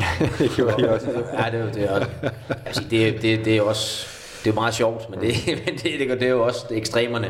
Så har du i hvert fald været den på landsholdet, der har tjent mindst, ikke? så kan man sige... Jeg sagde de, ikke noget til dem dengang, jeg synes, det var lidt pinligt. de der, de der bonusser, så har man trods alt får, når man også er med, med, med DBU, jamen de, øh, de har været... De har været Ja, når man kvalificerer sig til en slutrunde, så kunne du godt mærke det. Ja. Ja, det var fint. Ja. Men, og så, så sad vi så og snakkede om, at man betalte skat og sådan nogle ting, så der røg også en del. Der røg 6 66 procent jo også. Og så, Men du, du har været Men igen- tre, tre slutrunder, ikke? jo, men igen, der er ikke noget at klage over. Som sagt, det var en kontrakt, som jeg selv øh, dengang skrev under på, og det, det, var, det, var, det var fint. Og for de penge betalte du så også tilbage ved at være med til at knalde både Real Madrid og Kaiserslautern ud. Ja, ja, ud det, var, det, stod, det skulle ja. vi gøre. Det skulle vi gøre. øh, men Lars, du nævnte jo, at du ville ønske, at du faktisk havde færre klubber. Ja, det, det vi er faktisk. Altså, når jeg sådan tænker tilbage på min karriere, så, så er det jo øh, så er det jo FC København, som er står tydeligst, fordi det er der, jeg har spillet klart flest kampe, det er der, jeg har også har det største navn og har vundet nogle ting, og det hænger jo lidt, lidt sammen, hvis man har succes og vinder ting, så bliver man der som oftest også øh, længere tid. Øh, man kan sige, de klubskifter, som jeg har været ude i, jamen, det er jo selvfølgelig også, så ja, der har været nogle nedrykninger i, i blandt, blandt andet i Nürnberg, ikke, som, som ikke var ret skæg, så der var man nødt til at tage videre. Ikke? Ja, ja. Øhm, nogle skader i det, i det engelske, ikke? Øh, og nedrykning i West Ham også, så der var også nogle omstændigheder, der gjorde, at det, ikke, det var ikke en succes. Øh, så derfor så vi også ønsker, at det ville have været måske øh, en 3-4 klubber i stedet for. Men, men jeg kan sagtens forstå det, Lars han siger, og Og det er helt sikkert ikke noget med person, spilleren at gøre. Det er noget med at gøre, at du er i den rigtige klub på det rigtige tidspunkt, og der har jeg været rigtig, rigtig heldig. Jeg var øh, i Hannover dengang, hvor vi vandt øh, pokalen. Jeg kom til OB, hvor der var vild optur. Jeg kom til Kaiserslautern, hvor der var optur. Og når man er i sådan nogle klubber, jamen, så er der ingen grund til at, at skifte. Og for mig, dem, der passede det ligesom øh, foden. Ja, altså det, var, det, det hele passede. Det var, det var, som det skulle være. Det, det gik fremad, det gik opad. Jeg havde selv succes, så der var ingen grund til at skifte. Timing, timing i det her, og det, det er man nogle gange som ikke selv her over det her. Øhm, øh, der er nogle omstændigheder nogle gange. Jeg, jeg, da jeg spillede i Hamburg, øhm, der var jeg efter første sæson, som var meget svær. Jeg nåede alligevel at spille øh, en, en 15 kampe, mange af dem som indskifter. meget unge, det var, vi havde et godt hold på det tidspunkt i Hamburg. Jeg tror, vi blev nummer, nummer 5, så, så det var sådan lige det højeste af, hvad, hvad, hvad unge Jacobsen han egentlig kunne klare. Ikke? Øhm, stor klub og øh, og så videre. Øh, men får egentlig kæmpet mig godt igennem, og og faktisk blevet fast mand på holdet under Kurt Jara, øh, som så lige pludselig blev fyret, sådan lidt som, mm. som, som lyn for en klar himmel. Og der kommer der så en ny træner, ikke? Øh, Claus Topmøller. Står lige pludselig der, og ham kan jeg godt huske fra, fra gamle dage. Nå ja, han var da også i Champions League-finalen og et eller andet. Og han gjorde sådan rimelig klart fra dag 1, han kunne sgu ikke bruge mig. Altså, og der, var, der havde man lige kæmpet sig ind på et hold og var i gang med, og, og nu, det, var sgu, det, var, det virkede meget godt. Mm. Øh, nu, jeg havde endelig knækket koden, synes jeg selv, i forhold til det der med det tyske og det hele, og jeg var fuldt integreret og talsproget og havde det godt i Hamburg og så. Så kommer der en træner ind ad døren og siger, du skal sgu nok til at finde en ny klub, ikke? Og så tog jeg jo tilbage til, til FC København efter et halvt år, ikke? Og det er jo så, det, det er nogle af de der ting der, øh, det kan ske, og så er du simpelthen nødt til at, at tage afsted. Øh, jeg elskede jo Hamburg, jeg synes, det var en fantastisk klub og et fedt ja, sted at bo. Helt sikkert. Øh, og alt spillede bare øh, maksimalt, synes jeg selv, indtil han trådte ind ad døren og sagde, du, øh, du skal videre, ung mand. Ikke? Men der kan jeg godt hjælpe dig lidt, fordi Claus Topmøller, han, han har ikke forstand på fodbold. Nej, det mener jeg heller ikke. jamen, jamen, det har han ikke, fordi at, øh, det kan jeg dokumentere for dig. Fordi dengang vi blev tysk mester med Kaiserslautern, der øh, stod han frem i pressen og, og sagde, at uh, med det hold, vi har der, der, der rykker vi helt sikkert ned. Det gjorde vi så ikke. Nej. Claus Toppmøller, for dem, der ikke kan huske uh, Claus Toppmøller, så kan man huske ham for to ting. Uh, primært den ene var, at han førte Bayer Leverkusen i Champions League-finalen et enkelt år, med stor hjælp fra blandt andet Michael Ballack, som mm. jeg husker det. Og så havde han det her hår, uh, som så ud som om, han sådan havde nogle krøller, og så var kommet til at stikke fingeren lidt ind i en stikkontakt samtidig. Sådan det, man i gamle amerikanske film ville kalde soul glow hår, Sture. Ja. Øhm, men, men, men hvis jeg lige må indskyde... Han har ikke rigtig vundet noget siden jo. Nej, men prøv at høre, vi, vi snakker altså om en træner. Øh, nu havde jeg ham et halvt år som træner. Vi havde altså en, snakker om en træner, der har været i en Champions League-finale. Der havde han et pissegodt hold, og det var også kun derfor, han havde været i Champions League-finalen, kan jeg sige. Han havde ingen taktik whatsoever. Så du køber, Ingenting. du køber, du køber Michaels øh, påstand ja, 100 procent. Jeg, jeg har heller ikke så store tanker om ham, vil jeg så sige. Øh, fair nok, at han ikke, ikke synes, at, at min profil passer på hold. Det er jo sådan, at det er jo. Han var så, også, han var så også grund til at stoppe i Kaiserslautern som sportschef. Fordi han, øh, han er jo en, en gammel Kaiserslautern-spiller, og øh, han var helt sikker på, at han kunne hjælpe klubben dengang. Og øh, i, jeg var jo sportschef, og jeg, jeg havde ligesom øh, beføjelserne i sportslige, men der vil han ind og blande sig. Øh, en og alene af den grund, at han havde to spillere, som han egentlig godt kunne tænke sig at sælge til klubben. Det vil sige, at han kom ind, jeg sagde, at jeg skal ikke være med, så jeg stoppede. Og så gik der lige nok en uge, hvor han fandt ud af, at han kunne ikke sælge de spillere, fordi at klubben har ikke nogen penge, så stoppede han også igen. Så en dygtig tak, mand. Tak fordi han kom. Ja. Men Michael, det er sådan noget, som, øh, sådan som jeg har opfattet mange af de ting, du har gjort i, i din tid, at det har betydet meget for dig, om om du egentlig synes, du kunne være med til noget, ellers så vil du hellere bare vende ryggen til det og gå din vej. Jamen, det, altså, jeg har, har det sådan, at hvis det er sådan igen, hvis, hvis, man, øh, hvis, hvis man gør noget, så gør man det 100%, eller så skal man holde sig fra det. Og jeg mente dengang, i hvert fald som sportschef, at hvis han trådte ind ad døren, jamen, så kunne jeg ikke sætte de ting igennem, som jeg gerne ville. Og det er jo ikke noget, som jeg vil stå, hvad hedder det, stå skoleret for, fordi at, øh, jeg, jeg vil ikke stå og tage ansvaret, hvis der kommer en anden en og skal, skal komme med, med, med ting og sager. Så, så, så, er det ikke, så, så er det ikke mig. Jeg elsker at arbejde i en gruppe, jeg elsker at arbejde med, med dygtige folk, som, som kan deres ting. Øh, men lige, lige nok der, der må jeg sige, sige nej tak. Der, altså, vi har ellers tit snakket om, at man er nødt til at sluge nogle kameler i, i den branche nogle gange. Men øh, så sidder vi nok med en forkert mand, hvis det er dem, vi vil høre mange historier om. Ah, jeg tror også, at der er også forskel og på at være spiller, og så ved at være leder. Øh, der har du et andet ansvar som leder, og øh, det kan jeg sagtens, sagtens sætte mig ind i, at så er man nødt til at sende en streg sådan en gang imellem og sige, det her, det kan du ikke altså øh, være med til. Det synes jeg er helt fair. Som spiller er det lidt noget andet. Jeg har jo ikke prøvet at være på den del af, af skrivebordet. Øh, som, som spiller, der, der, der skal du ret lidt mere ind. Der er der nogle andre, der bestemmer i princippet, ikke? Så, så er det lidt noget andet. Men du nåede trods alt at hente Esben Hansen i Odense til Kaiserslautern, inden du, inden du stoppede der. Og ham nåede jeg hente, ja. Ja. Og så nåede han få en landskamp med Tital Bryggen, så vidt jeg husker. Ja, og så, så var det det. Nu arbejder jeg sammen med ham. Ja. Så har du samlet det op. I øvrigt en, en rigtig, rigtig flink fyr. Det er det, ja. Ja, fedt røv. Michael, vi har... øh, Han har er også god til at lave, hvad hedder det, risotto. Det er han også godt. Nu står det. Du, kan du, kan du øh, skrue ned for dem eller et eller andet? Han bor hernede om hjørnet, eller hvad? Nå, nej, der var en flink fyr. Nå. Ja. Øh, Michael, vi kan lektie for, det gør man ikke altid med folk, der har rundet 50, men det har vi gjort i dag. Vi har bedt om at, at gøre et stykke arbejde. Og det er faktisk det, Lars, vi har glædet os allermest til. Når vi har Det synes jeg altid er det mest spændende. Øhm, fordi vi, øh, vi har det jo det der med, at når vi besøger de her legender, som vi har snakket så meget om, så vil vi også gerne have, at de øh, sammensætter et øh, dream team, eller i de tilfælde et traumølf, vil det vel hedde, dernede, hvor du kom fra. Ja. Øhm, med spillere, som man gerne vil se igen den dag i dag. Altså nogle af dem, man har hygget sig bedst med. Mm. Og ikke kun dem, der måske var de bedste af alle dem, man har spillet med i sin karriere. Og det kan både være klubhold og landshold. Ja, men det er også det kriterie, jeg er gået. Det er ikke... øh, Det, det er nogle rigtig, rigtig dygtige spillere, men også nogle spillere, som, øh, som man gerne vil se igen. Så opgaven er forstået. Den er forstået. så er det op til os at vurdere, om den er bestået, Lars. Det kan vi jo så lige vende tilbage til, når, når vi har hørt med, med Michael Harder, og det skal op med. Sture, er du, øh, altså nu ved jeg ikke, du er så ung, at du jo stort set ikke kommer til at kende mange af de her navne. Nej, men jeg, er- jeg er spændt på en lektion her. Ah, må ikke, han kender et par stykker af dem. Vi får se. Øh, Michael, vi spiller 4-4-2 i fodboldministeriet. Ja. Øh, men det betyder også, at vi trods alt har en målmand. Ja, ja. Ja. ja. Så er det, er det der, vi starter?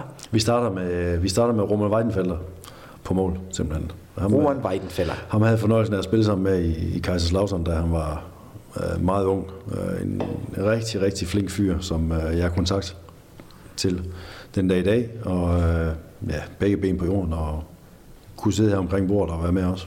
Men det er ikke så lang tid siden, han har stoppet karrieren, trods alt. Nej, han spiller faktisk endnu. Gør han Så det? det er det ikke. Gør han, han spiller, det? han spiller nu, ja. Hvor gammel er han så?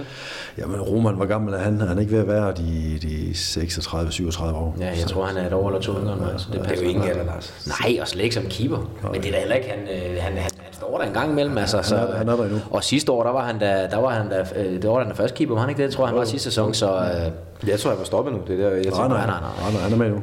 Øh, og ham vælger vi, fordi at det er en god fyr med benene på jorden. Ja, så er han selvfølgelig også en dygtig målmand. Altså, det er en, som... Øh, han, er ikke, øh, han er ikke den, som, øh, som laver de vilde tv-redninger, men en, en, en habil målmand, og, og en, som, øh, som er kommet langt, fordi han er dygtig. Kunne du bedre lide den type bag dig end øh, sådan en spredbas? Ja, det kunne jeg egentlig, fordi de, de udstråler lidt mere ro, og øh, du ved, altså, de bolde, de, de skal tage, dem tager de. Så, så jo, helt sikkert. Noteret. Men jeg har været heldig at spille sammen med mange gode målmænd, mange dygtige målmænd.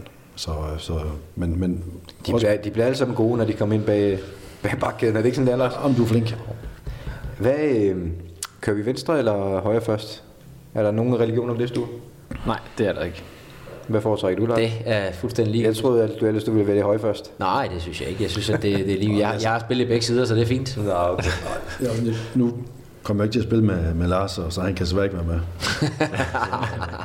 Jeg skal nok blive at spise alligevel. Og så har jeg mødt, så, så, har jeg, så har jeg mødt Lars en gang på en ferie, hvor han stod med hans børn, stod og spiste is. Der blev jeg ikke inviteret med, så, så han er ikke... Det var det, hvor I sad og ventede på pizza. Det er rigtigt.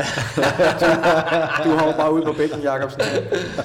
Nej, jeg vil starte i venstre side, der vil jeg tage en uh, Marian Christoph ind, som, Og det er navn, vi kender jo. som er uh, bulgar, og uh, en, uh, en, en stor fyr, øh, men øh, er lige så god som dagen den er lang. Øh, ham havde jeg en rigtig, rigtig god øh, oplevelse med. Øh, ja, det var ikke så godt for ham, fordi vi blev øh, sendt en tur til Wales over til Dr. Stetman, hvor øh, han skulle opereres ved hans sprungne hans korsbånd.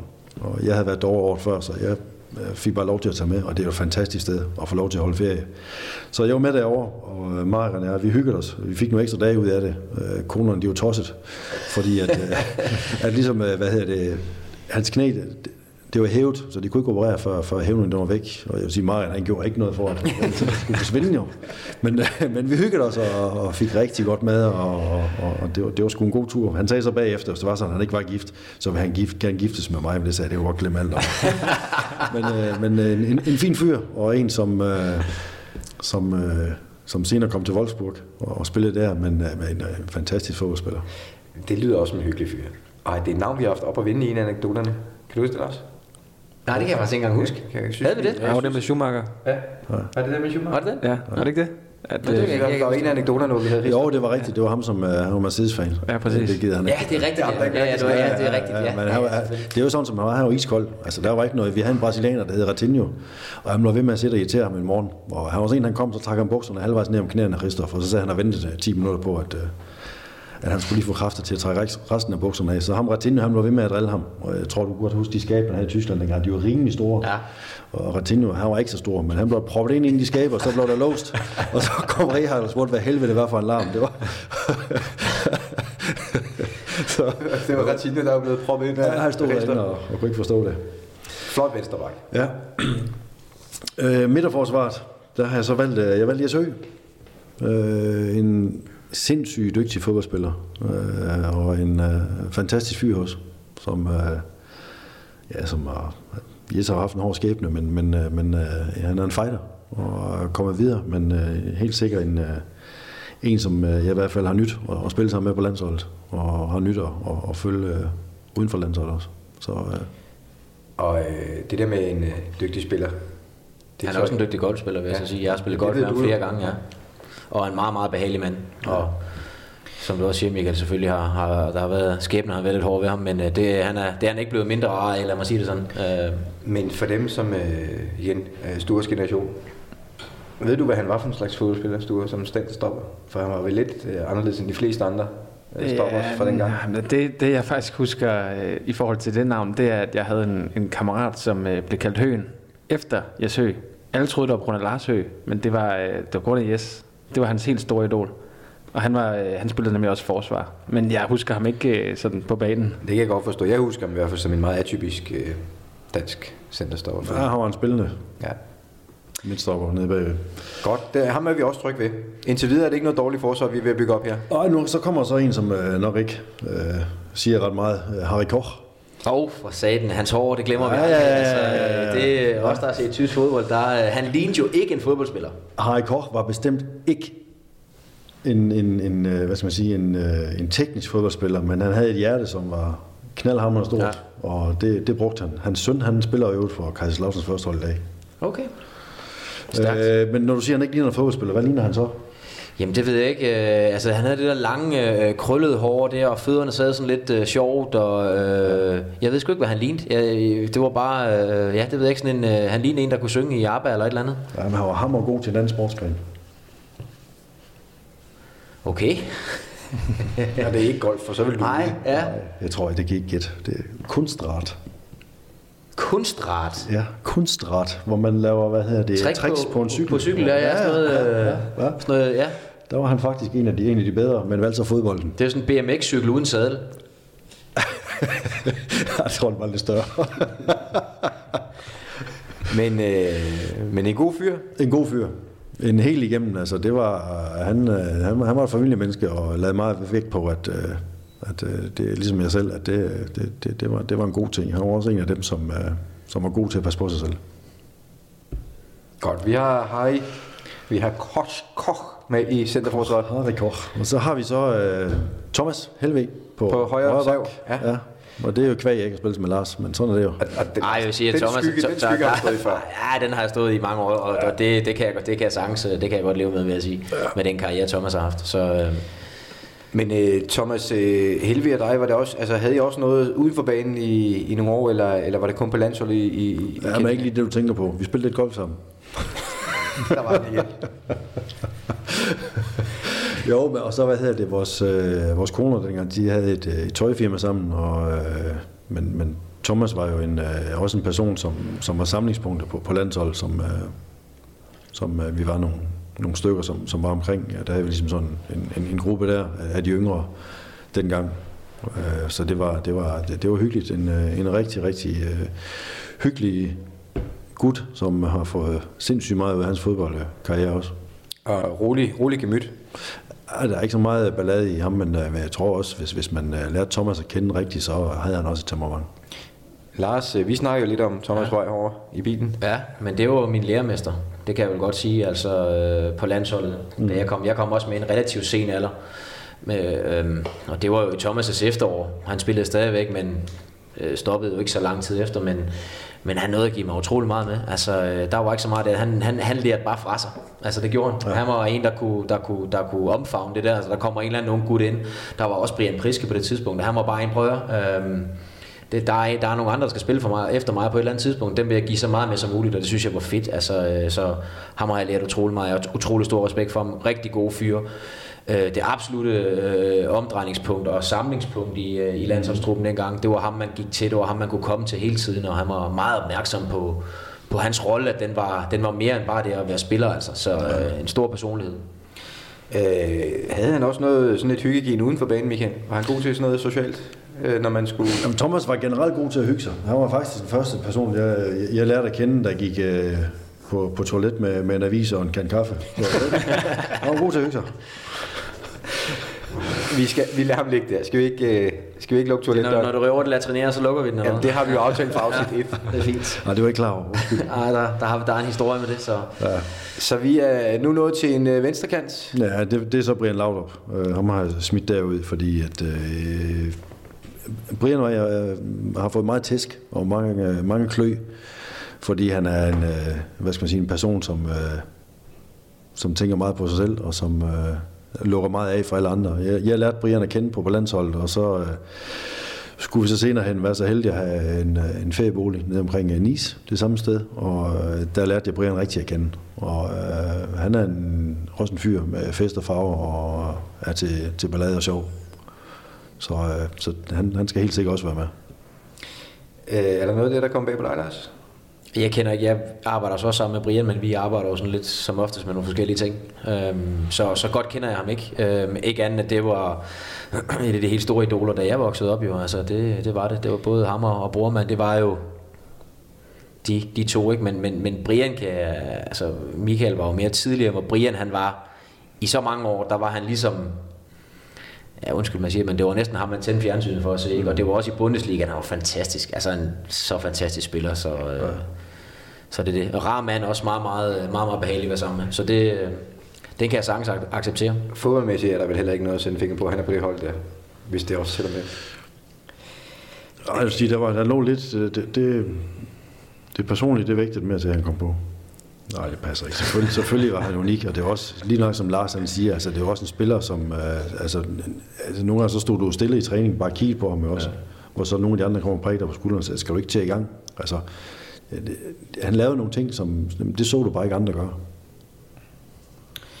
Øh, ved siden af ham, så forestiller jeg mig, at du har noget, noget maskinkraft, fordi øh, det kan jo ikke være billetdans det hele. Jeg kan lige fortælle dig, at der kommer en spiller efter min smag, øh, og, det, og det, det er Brian Sten. Ja, så, Berti. så skal der arbejdes. Og, øh, jamen igen, Brian han, er, han har også stemt i panden, at han er, han er dum svin. Øh, og, og ikke en hyggelig fyr, men, men øh, der er der i hvert fald mange, der tager fejl, fordi for noget han er, så, så, så er det hyggeligt. Og for noget han er, så er det vennernes ven. Altså det er en af dem, som jeg stadigvæk den dag i dag har, har rigtig tæt kontakt med. Og øh, jamen Berti er, øh, han, han, er, han, han er en rigtig, rigtig ven for mig. En, som øh, man kan ringe til midt om natten, og så, så er han der.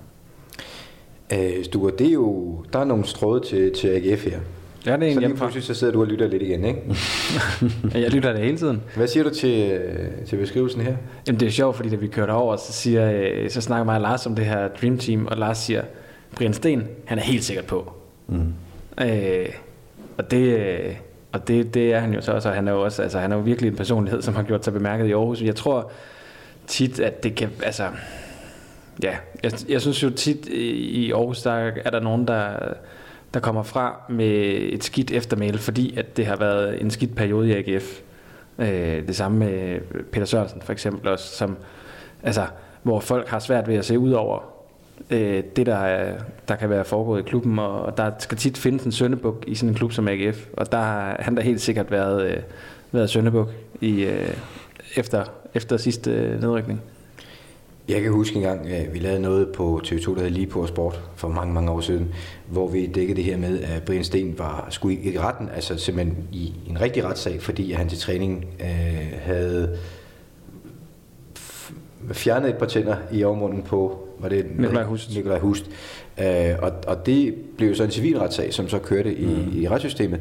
Og øh, der kom en uopfordret henvendelse fra en dansk fodboldspiller i Tyskland, Og øh, jeg nævner ingen navn, men han sidder her på bordet, som henvender sig for at sige, hvad fanden er det, der foregår? Er der ikke nogen, der har tænkt sig at sige noget øh, til fordel for Brian Sten?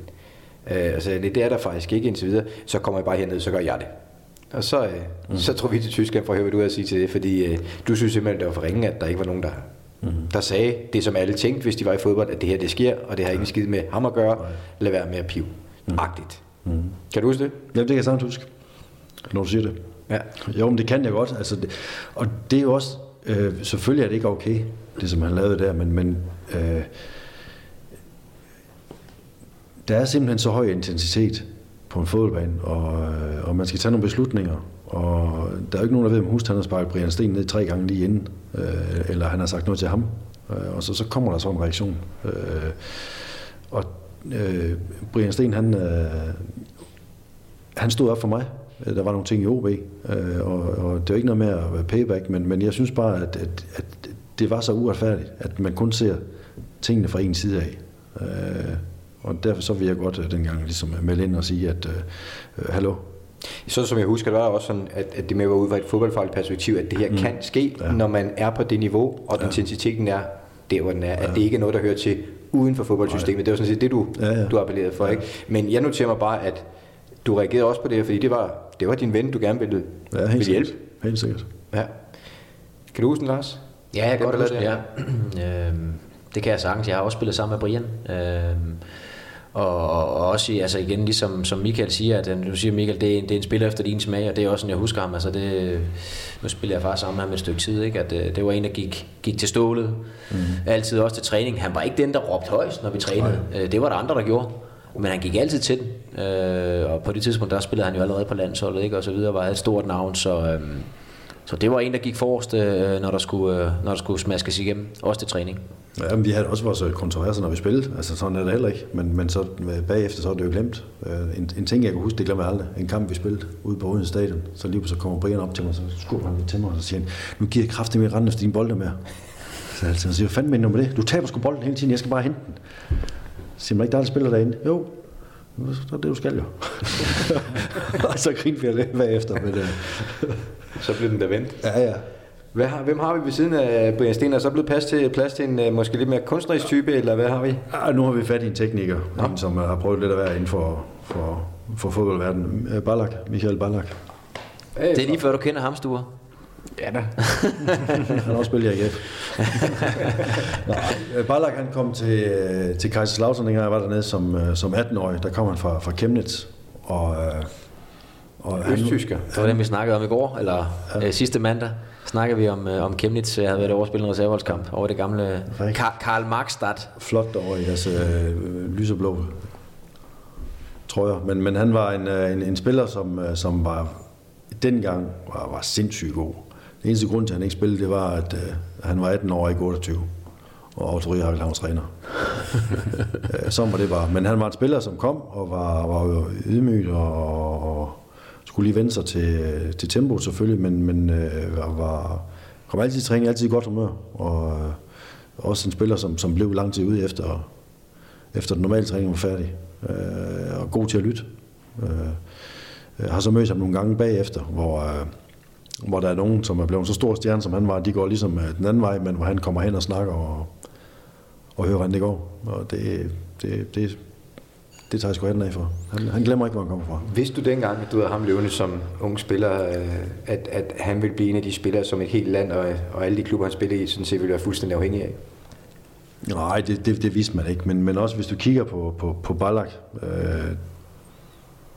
han var jo ikke... Øh, han, han havde også det der... Han har, han har ikke spillet i ret mange klubber, men han har spillet i klubber, hvor, hvor, hvor der ligesom har været succes øh, og hvor, øh, hvor han har udviklet sig. At han så blev så stor en, en, en personlighed, så stor en leder, som, som han var, det, det var der ikke nogen, der kunne se dengang, fordi det var han, øh, det var han alt for rolig til dengang. Men han, øh, han, hans lærepenge, dem, øh, dem gav han ud, og så har han så høstet senere hen.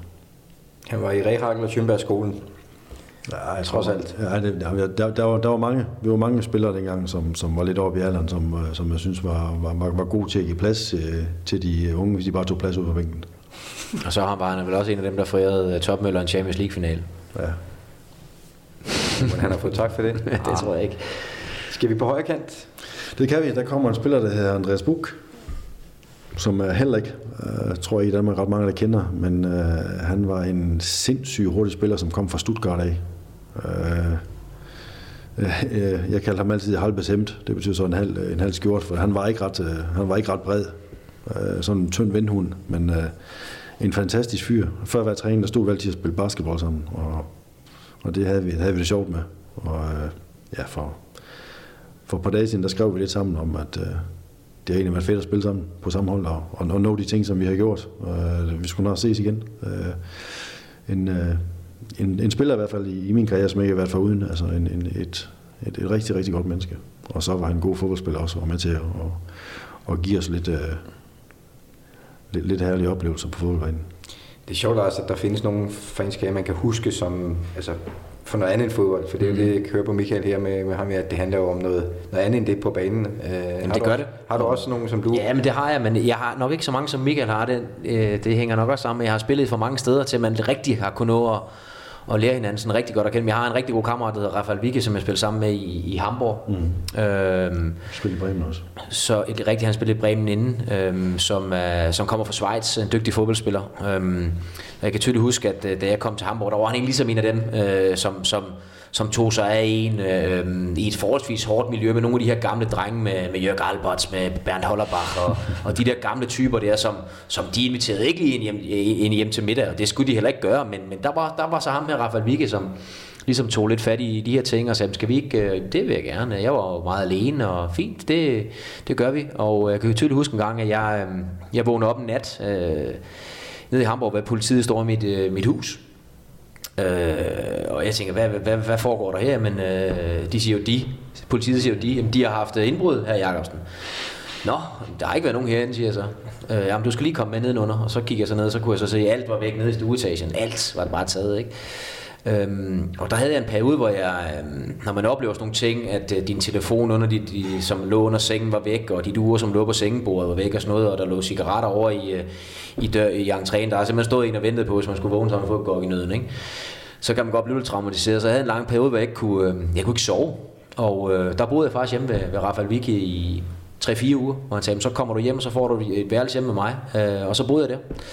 Øh, og det er jo sådan nogle ting, der siger, det er, sgu da, det er da storartet. Ikke? Og det er klart, så vokser man jo lidt på hinanden. Nu skal det ikke øh, komme til at lyde forkert, men, men du ved, så, så får man nogle respekt for, for en mand, han indeholder noget andet. Ikke? Øh, og vi snakker også stadigvæk sammen den dag i dag. Ikke? Og, og det er jo fedt at have sådan nogle, nu var det her en lidt ulykkelig omstændighed, men det er fedt at have nogle, sådan nogle bånd, mm. øh, som går langt tilbage, og dem vil jeg faktisk ønske, at jeg havde nogle flere af, for jeg har ikke så mange flere øh, med så tætte forbindelser. Jeg snakker stadigvæk sporadisk med nogle enkelte, men det er ikke, øh, det er ikke så tæt som, som det her. Men det er jo også det, som er ved fodbolden, Lars, det er, at der er mange mennesker, de tror, at alle dem, du har spillet sammen med, dem du venner sammen med. Altså, du, du har så mange venner, for du har spillet sammen, som siger, prøv, det, er jo et arbejde, ikke også? Og som jeg sagde tidligere, men det er jo, det, du, du er jo stort set dig selv. Det er din egen lille butik, du skal sørge for, at den kører. Fordi der kommer ikke nogen, i hvert fald ikke i Tyskland, og klapper dig på ryggen bagefter og siger, det er sgu også synd for dig. Jeg kan ikke forstå træneren. Han, han ikke lader dig spille. Der kigger man på, spiller jeg, så er de andre, det, det, det er sgu lige meget.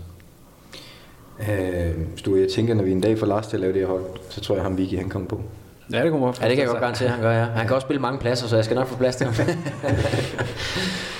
Mika, vi skal op øh, i front. Øh, vi skal have en duo på plads. Ja, der har jeg så en, øh, en som... Øh, jamen, for mig er han ligesom, øh, som Vicky er for, for Lars, øh, Jürgen Rische, som øh, var angriber.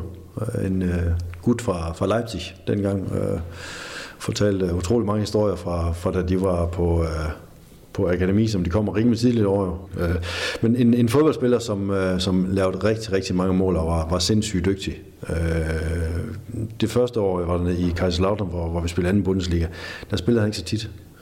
Og så havde vi, vi havde Kuga og Olaf Marshall også, så der var ikke så meget plads, men, men det år, vi blev mester, der spillede han rigtig, rigtig mange kampe og lavede øh, 8-9 mål. Øh, og det var sådan en, som, som man inviterede hjem, og jeg blev inviteret hjem til dem, og selvfølgelig med familien også, hvor, hvor vi hyggede os. Øh, han øvrigt, hvad hedder det, udlært Stærkstrøms elektriker. Så det var, når jeg skulle hænge lampe op, så kom, øh, så kom, så kom Jørgen forbi, så var der en, en, en dag, hvor, øh, hvor han øh, skulle hænge lampe op, så sagde jeg, skal lige tjekke, om der er, jeg går lige ned og slukker. Nej, det er lige mig, så, så stak han hånden op, så lige, fik han lige stød, så sagde han, du må gerne slukke nu. og så var der en anden historie med ham også, da, da jeg brækkede ben, der lå ude på, på, på sygehuset, og de spillerne skulle afsted, de skulle spille, øh, jeg mener det var Porto, nej Benfica, de skulle spille mod. Så kom han ud på, på sygehuset, der var altså ikke øh, tv på, på stuen dengang. Og, øh, men det skulle han nok lige i orden. Indtil der kom en sygeplejerske, sagde, du han godt holde pølserne væk, for al strømmen var gået. så, så, så, så, han var en, en, en, en, rigtig, rigtig god fyr, og øh, en, som, øh, som jeg også glæder mig til at møde igen. Helt sikkert.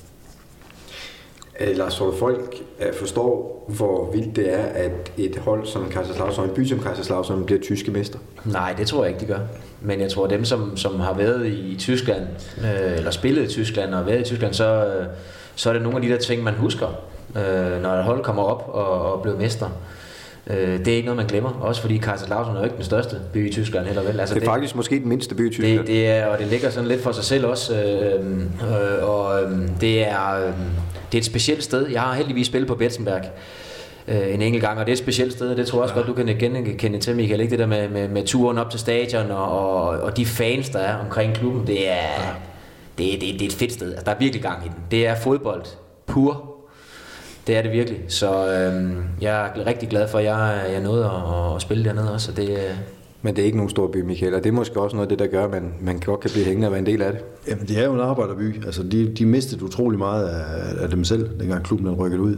Øh, igen, Leverkusen, øh, som de spillede mod rykket ud. Øh, men, men fik så ligesom øh, sig selv igen noget at spejle sig i, da, da de rykkede op. Øh, det, som de gik mest op i, efter vi vandt den kamp mod, mod Bayern München, det var jo ikke, der var ikke nogen, der sagde dengang, at vi var tysk mester. De sagde, det er fandme fedt at kunne gå fra, fra stadion af og så over til sin parkeringsplads uden at svin til. Mm. Og, og det, det var sådan, som vi så det, men, men igen, det, det, var, det var en arbejderby. Øh, øh, der var faktisk nogen, der kørte en 3-4 timer øh, for at komme og se en hjemmekamp. Øh, fans, som, som kom fra Kaiserslautern, men var flyttet. Du kunne ikke købe nogen, hvad hedder det, øh, du kunne ikke købe billetter til, til kampene. Altså det var sådan, hvis du havde en, øh, en fast billet, jamen så kunne den gå i arv måske. Det var ikke nogen, du kunne købe. Så, sådan var det bare dengang. Der kunne være 38.500 på, på stadion dengang, og der var restlås afsforkauft hver gang. Og det var, det, det, det var altså en fest. Det flere, end, end der bor i byen. Ja, det, nej, der, der, der, tror der bor omkring 80 i byen. Jeg kan bare huske, at vi skulle ud og besøge dig. Øh, der kører vi 10 minutter fra centrum, og øh, på de 10 minutter, der nåede vi der være ved at køre ind i vildsvin og alt muligt andet, vi baseret på vejen. Ja, ja. Jo, jo. Det skulle ikke meget til, før man er ude i centrum. Nej, men det er jo det, som er også i Tyskland. Det er, det er, jo, ikke, det er jo ikke bare A7, det er, det er et sindssygt flot land, hvis man giver sig tid. Øh, det Weinstraße og de ting, det, det, det, det, skal man, øh, det skal man give sig selv. Det var en dejlig tur. Hvem har vi sidst op ved siden af, af Jørgen? Jamen, der har vi uh, Klose, Miroslav Klose. Ham, ham kender vi stor. Ja, det er ja. Og ellers så skal du i hvert fald uh, lige en, en tur forbi skadestolen. Nej, Klose, han, uh, jeg kan huske, uh, første træning har med i, uh, og det var, ja, Lars han sagde, at jeg var god med, med, med hovedet, det, det, det, var jeg nok. Men lige pludselig var der fandme en, der hoppede højere. Og som kom bagfra, kom ind foran mig og hoppede op og, og forlængede bolden. Så skulle de se, hvem fanden var det? Det var så øh, Klose, der kom der. Så fik han lige løftet pegefingeren, det skulle han slet ikke gøre igen. Men øh, en, en, en fyr, som øh, fuldstændig nede på jorden, øh, havde også en, en, en mærkelig karriere, for han kom fra Lauweiss Diedelkopf, eller en eller anden klub kom han fra, og, og, og var der så lige pludselig. Spillede for anholdet øh, to-tre gange, og for så lige med første hold. Og øh, han var så god. Han var sindssygt god. Og det viste sig også senere hen, at, øh, at det var han jo. Altså, han, det er jo, han var den spiller, der har scoret flest mål ved VM øh, nogensinde. Øh, en, øh, igen, en som har begge ben på jorden, og en som, øh, som, som ikke var bange for at spørge, hvad, hvad man kunne gøre bedre, og, og hvad man mener omkring ham. Og en, øh, en springkraft, der, der også vil kunne få ham over 1,96, hvis, hvis han har de rigtige jeans på. Ja, det tror jeg godt. Han, hans lår, de, jeg, synes, jeg havde jo nogle okay lår, men hans, de var, de var dobbelt så syge. Altså, det var, det var sindssygt. Det var, det, det var sådan Gert Müller-agtigt. Lars, du kender også Klose, det ved jeg. Jeg har spillet med ham flere gange, heldigvis. Og jeg har, det er meget sjovt, du siger det, men jeg har i hvert fald set, der har ligget et billede på nettet, efter en kamp, i møder Kaiserslautern, hvor jeg, det er faktisk en af de sidste kampe, jeg spiller for, øh, for Hamburg. Øh, for Claus Topmøller kommer faktisk til efter den kamp. Vi taber, jeg tror vi taber 4-1, eller vi taber i hvert fald ret klart i, i Lautern. Og der er der et billede af Miroslav Klose, hvor jeg er oppe i en hovedstuel sammen med Bastian Reinhardt. Jeg tror, Bastian Reinhardt, han er nok 1,95. Ja, der er Miroslav Kloses, øh, jeg tror mit hoved det er ude for hans hofte. I den hovedstødstødel, og Bastian Reinhardt, han er også sådan 30-40 cm under ham, og Miroslav Klose var ikke nogen, han var ikke høj. Nej, nej, nej. Altså, jeg ved ikke, hvor høj han har været, han har været 1,85 eller Ja, noget. sådan, ja, max. Men han kunne sat ned med hop. Altså, jeg har aldrig set noget lignende. Han tog Bastian Reinhardt, som var vores klart bedste hætter. Han tog ham på et, på et halvt stykke pålæg og spiste ham i hver evig eneste hovedstødstød, og det var så vildt, altså. Det var så voldsomt. Øh, så er vi igennem holdet, øh, Mika, og det vi gør, Sture, det er, at vi, øh, vi smider det på Twitter, gør vi ikke det? Jo, det, gjorde det gør vi også da i med PP. Jamen, så gør vi det, så bliver vi ved med det. Øh, tak for det. Velbekomme. Og øh, Lars, er det, du er tilfreds med det hold? Jeg synes, det er super hold, ja. En god blanding af gode folk og gode spillere. Lige præcis. Sådan lige som det skal være. Dusin, chaton, munter er bid. Nu er det roulette-tid. Olé. Yes. Michael, hvis du, øh, Michael, hvis du hører det her program indimellem, så ved du også, hvad det her betyder. Øhm, Roulette-runden er et sted, hvor vi øh, kan smide 500 kroner, det er jo virkelig penge, på rouletten, sjovt nok. Mm. Og øh, så går gevinsten til det gode formål, som den lytter, der spiller, vil spille på. I det her tilfælde er det jo dig, der får chancen for at kunne give en eventuel gevinst videre til, øh, godt formål. Og jeg ved ikke, om øh, du har gjort op med dig selv, hvem det er, du vil spille på vegne af. Jo, det er så min, øh, min, min, min, min barndomsklub, som er Sengulær Idrætsforening. Sen Gudlager Idrætsforening. Hvor længe spillede du der? Jamen, der startede jeg, da jeg var 10, og så øh, spillede jeg der en, en, en fire år, så gjorde jeg som alle andre der omkring Røg til Esbjerg, EFB, og spillede derinde. Ved du, hvordan det går dem i dag? Ja, altså, jeg følger lidt med på, på nettet og har et par venner, som, som er aktive i klubben. Det er vel også en af de få klubber, du har spillet i, som ikke fik mulighed for at få en stor transfer for dig, når de, når de slap dig. Det får de så i dag. Hvad, øh, vi har en øh, dealer, der hedder Robert, tror jeg. Han ser ud som om, han har vest på og fin hvid skjorte. Og øh, hvad, hvad kunne du tænke dig, vi skulle øh, smide øh, plovmanden på? Ja. Du skal bestemme dig inden 5 sekunder, ellers når vi det ikke, Michael. Nej, men øh, det gør vi bare så. Hvad skal jeg smide på? Et tal? Et tal? På et tal? Så er du det? Nej, det ved jeg ikke, hvad jeg gør. Den der. Hov. Hvad nu? Jeg har ikke styr på det. Det, det Michael Schøberg nu har gjort, det er, at han øh, har sat cirka på alt, hvad der findes. Nej, undskyld. Jeg, jeg ved ikke rigtigt. Der er på, på tallet 4, og så er der på første dusin. Begge dele, tror jeg, han har spillet. Og så er det mig, Hvis det var 4, så tror jeg, at en guld af, de rykker op i Superligaen inden for tre år. Nå, vi får se, hvad han siger. Der var mange penge, eller hvad? Var det? Hvad har du? Nine reds. Or Hvad ender det på? Det er 9. Det er første dusin. Yes, yes, yes, yes. Så er der gevinst. Men hvor meget det har jeg ikke styr på, fordi øh, vi kom lidt over det hele. Bye bye. Øh, men tillykke. Vi finder lige ud af, hvor meget vi har vundet til guld af. Det må vi lige finde ud af. Og så sender lige mega penge, det er jeg ikke i tvivl om. Øh, og tak for at vise os noget alternativt øh, roulette-spil. Det er ikke en af dem, du anbefalede før, Lars, den her variation. Nej, det var det ikke. Øh, Det var et alternativt spil, men det er jo lige meget bare, man rammer. Jeg vil håbe, tusind han røg på den så. så øh, det, Jeg, vil, jeg, jeg kan ikke fortælle dig, Michael, hvad du har spillet. Jeg kan bare konstatere, at øh, der stod noget med noget Jamen, skal at trykke igen? Nej, øh, jeg tror, jeg tror, vi skal lade den være Jeg spiller ikke. Det kommer godt se ikke. Hvad mener du, det ligner? Du går direkte ind. Du vinder. Det kunne være, du skulle til at begynde at gøre det. Kæmpe ej, vi går ind og viser et nyt spil. Bum. Og det, stimen fortsætter. Ja, det er to i træk nu. Det er to i træk. Øh, kæmpe underskudsforretning for Leo Vegas. Jamen, det er kun Endnu en godt. gang. Det er kun De godt. sprøjter penge ud i systemet til gode Øhm, formål. Altid til gode formål. Og i det her tilfælde, så en guld er rigtig godt formål. Ja. Forsinket transfersum med renters rente, forhåbentlig fra øh, Michael Schønberg. Ja, jeg er spændt på at se, hvor meget det er. Hvor, hvor, mange, hvor mange år siden er det, du forlod? Men de, de har da været 14 år gamle, det er jo lang tid siden. Det er 36 år siden. Ja. Ja, så er der også løbet nogle andre på. Ja, det er der. Det er der. Øhm, og nu kommer vi til det højtidlige øjeblik. Det er nu, vi håber, at du tager imod vores øh, nominering til øh, Fodboldministeriets Hall of Fame, hvor vi, øh, vi gerne vil have dig med som et tak for anekdoterne og som en anerkendelse af karrieren. Jo, men så, selvfølgelig. Det er jeg meget bæret over. Selvfølgelig jeg det. Sådan. Så er der god stemning. Stue. Det er stort. Ja, så er der god stemning. Og jeg ved ikke rigtigt, om øh, den dufter ved at brede sig, om det stadig gælder den der øh, middagsinvitation til øh, Kylling i Kaj, som, øh, Nå, vi skal lige have fat i chefen lige og høre, om, øh, om det er ved at være over. I skal og se noget fodbold også. Ja, det er korrekt. Øhm, men vi, ja, man, skal jo, man skal jo kun bruge den gæstfrihed, man får stillet til rådighed, Lars. Man Sådan er kan det ikke, jo. Ja, ja, præcis. Men jeg kan i hvert fald dufte, der er et eller andet, der, der dufter ud. Tak med gryderne. Ja. Og du, jeg ved i hvert fald, du tager, du tager hverken nej til et gratis måltid, Christian. Det Hjemme hos Michael Schønberg? Nej, det kan du bande på, jeg ikke gør. Jeg skal hjem og fortælle min far. At jeg har spist middag hjemme hos Michael Schønberg. Ja, men det er så ikke første gang, jeg får det at vide, jo vel? Ja. Jo, det tror jeg faktisk, det er. Nå, okay. men det er så ikke første gang, du spiser? Nej, Nej. nej det er det ikke. Har vi, øh, Sture, en, øhm, en fanfare, vi kan lige spille i dagens anledning af, af den gode nyhed om, at vi øh, Ja, det har vi. i Hall of Fame? Mm. Godt.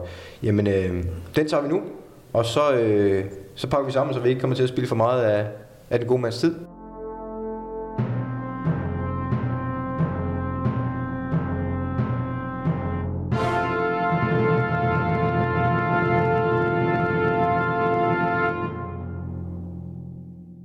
Stor, stor dag, Lars. Øh, kæmpe dag. Yes. Øh, vi har fået endnu et øh, æresmedlem i vores Hall of Fame, og det vi ønsker os allermest, i navn i hvert fald, det var Michael Schønberg.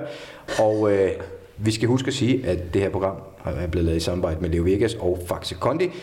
Øh, og vores Hall of Fame nu tæller æresmedlemmerne Per Pedersen, Søren Andersen og fra i dag Michael Schønberg. Og øh, tak for god grin, tak for god historie, Michael. Og nu tror du, at det var det. Men vi sagde jo, fra start, jeg sagde jo i starten, at vi skylder en mere, som ja. Skulle have været der i sidste uge. Ja. Som du så slap udenom, fordi vi ringede til dig. Øh, Det tænker jeg, det, det klarer vi nu. Og sige, at jeg ikke slår den helt fri nu. Øh, Ja, der er lige en mere. Okay. Og jeg gemt den til sidst, fordi jeg ved ikke hvordan du reagerer på den. Nej, nej, Øhm. men altså, det, det er stiv arm. I- prøver lige meget, hvad der kommer, så får I noget at spise og bliver sendt godt afsted, så I kommer godt hjem. Det er godt, alle har hørt det nu. Ja. Fordi apropos stiv. Øhm, alle kan huske OB's store, store sæson, som du var med til, hvor man selvfølgelig ender med at slå Real Madrid ud, men inden da, eller efter, det kan jeg faktisk ikke huske, det var noget Kaiserslautern indover. Nej, jeg tror, det var Real Madrid. Det var, det var, hvis, hvis det er den historie, som, som jeg tror, der kommer nu, så var det i hvert fald... Øh, Det var efter Kaiserslautern. ja, så Det er i hvert fald det, som kilden på historien har fortalt os. Ja. At I spiller jo 1-1 og 0-0 med Kaiserslautern, går videre på udebanemål. Mm. Og det er måske nok også de kampe, der i virkeligheden sælger dig til Kaiserslautern senere. Skal vi ikke gå ud for det? Det ved jeg ikke. Nej. Det skal ikke... Øh, Det må have været nogle gode kampe i hvert fald. OB går videre mod et godt hold, øh, og det skal fejres. Øh, og øh, det må man godt, når anføreren går forrest. Og anføreren på det tidspunkt er vel målmand Lars Høgh. Er det korrekt? Det passer. Øh, han var ikke på dit, han var ikke på dit øh, drømmehold, selvom at øh, jeg jo ved, at han godt kan hygge sig. Ja, ja. Jo. Fordi den her anekdote, og Lars, nu, nu begynder det at blive interessant, fordi når, lige snart jeg sagde Lars Høgh, så spidser du ører. Ja. Det kan jeg jo se. Øh, det var jo sådan, at Lars Høgh, han efter kampen, I har slået Kaiserslautern ud, I skal faktisk spille Superliga to dage senere. Ja, ja. Øh, det var en torsdagskamp. ja. øh, men der var, der var lidt energi i kroppen, der skulle ud, ikke? Det var der. Der var en del. Og øh, det ender så med, at dig og målmanden Hø og fru Vivian fra din side, ja. og var det fru Tina fra Tine. hans- Ja, Tine, øh, ender hjemme hos familien Hø. Ja, vi skulle bare have en kop kaffe. Ja, I skulle have en kop kaffe. Øh, og nu siger jeg det bare som Det det, er. For jeg, jamen, jeg, Lars, jeg kan ikke pakke det her længere. Jeg siger som det er.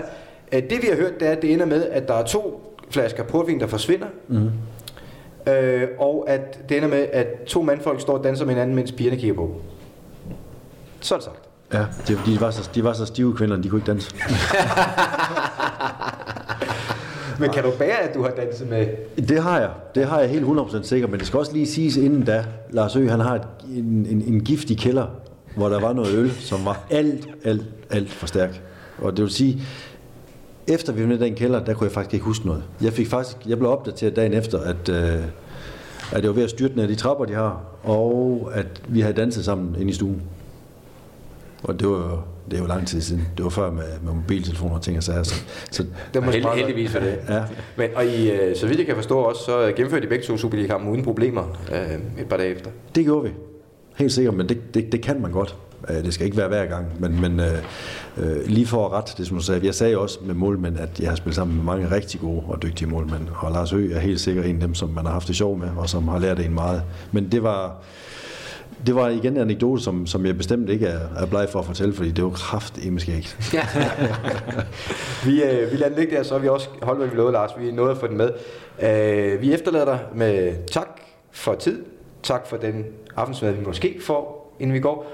Og øh, med et par flasker Weissbier og lidt rødvin på bordet, som øh, ja, næste gang du får lyst til at tænke på de gamle dage og en god anekdote, så, øh, så er der noget at skylde ned med der. Og til alle jer, der øh, lytter med, tak for det. Øh, vi vender tilbage til sædvanlig omgang næste gang, Sture. Det gør vi i hvert fald. Øh, men det her, det er, det er vores favoritdisciplin. Det er det, vi allerbedst kan lide. Ja. Hvem øh, tænker du, Michael, vi skal... Hvad, hvad håber du næste gang? Hvem skal være den næste legende i, i vores univers? Har du nogle øh, ønsker til, hvilken person eller type det skal være? Jamen nu har I jo selv lige sagt det. Lars Ø kunne have været et, et oplagt emne. Øh, jeg tror da, hvis det er, I får ham ind, så, så giv bare ring, for jeg har nogle ting, jeg gerne vil fortælle men, men jeg vil sige for mig selv, at jeg vil sige tusind, tusind tak. Det har været rigtig, rigtig hyggeligt, og det har været, øh, det har været spændende. Lige at få øh, rykket lidt op i, igen i, i, i gamle minder og i, i gamle ting. Det, det, det, har været, det har været fedt at være med. Og han er ikke så slem, som de siger, vel? Nej, han er en øh, hyggelig og rar mand, der inviterer på mad. Det, øh, det sætter vi pris på. tak kan- fordi I måtte komme, og det har, det har været fedt. Men øh, lige for at supplere også en gang, det, det er meget sjovt det der, når man, man går måske ikke og spekulerer så meget over de der ting i hverdagen. Når man lige får rivet op i nogle af de der minder der, som egentlig har betydet noget for en, så er det, så er det faktisk meget fedt. Ja. For det går ikke ondt. Absolut. Tak fordi I var med derhjemme. Vi lyttes ved på næste mandag. Michael Schönberg. Stadigvæk Michael Schönberg. Og så skal den ind i feltet, og det kommer den der. Jesper Johansen er mulighed igen. Ja! OB er videre. Tror godt, jeg kan se Morten Biskov har der spillet. Halvandet minut over tiden for Morten Biskov. Og 2-0 til OB. Det er fuldstændig utroligt det her. OB det er hammerende vanvittigt.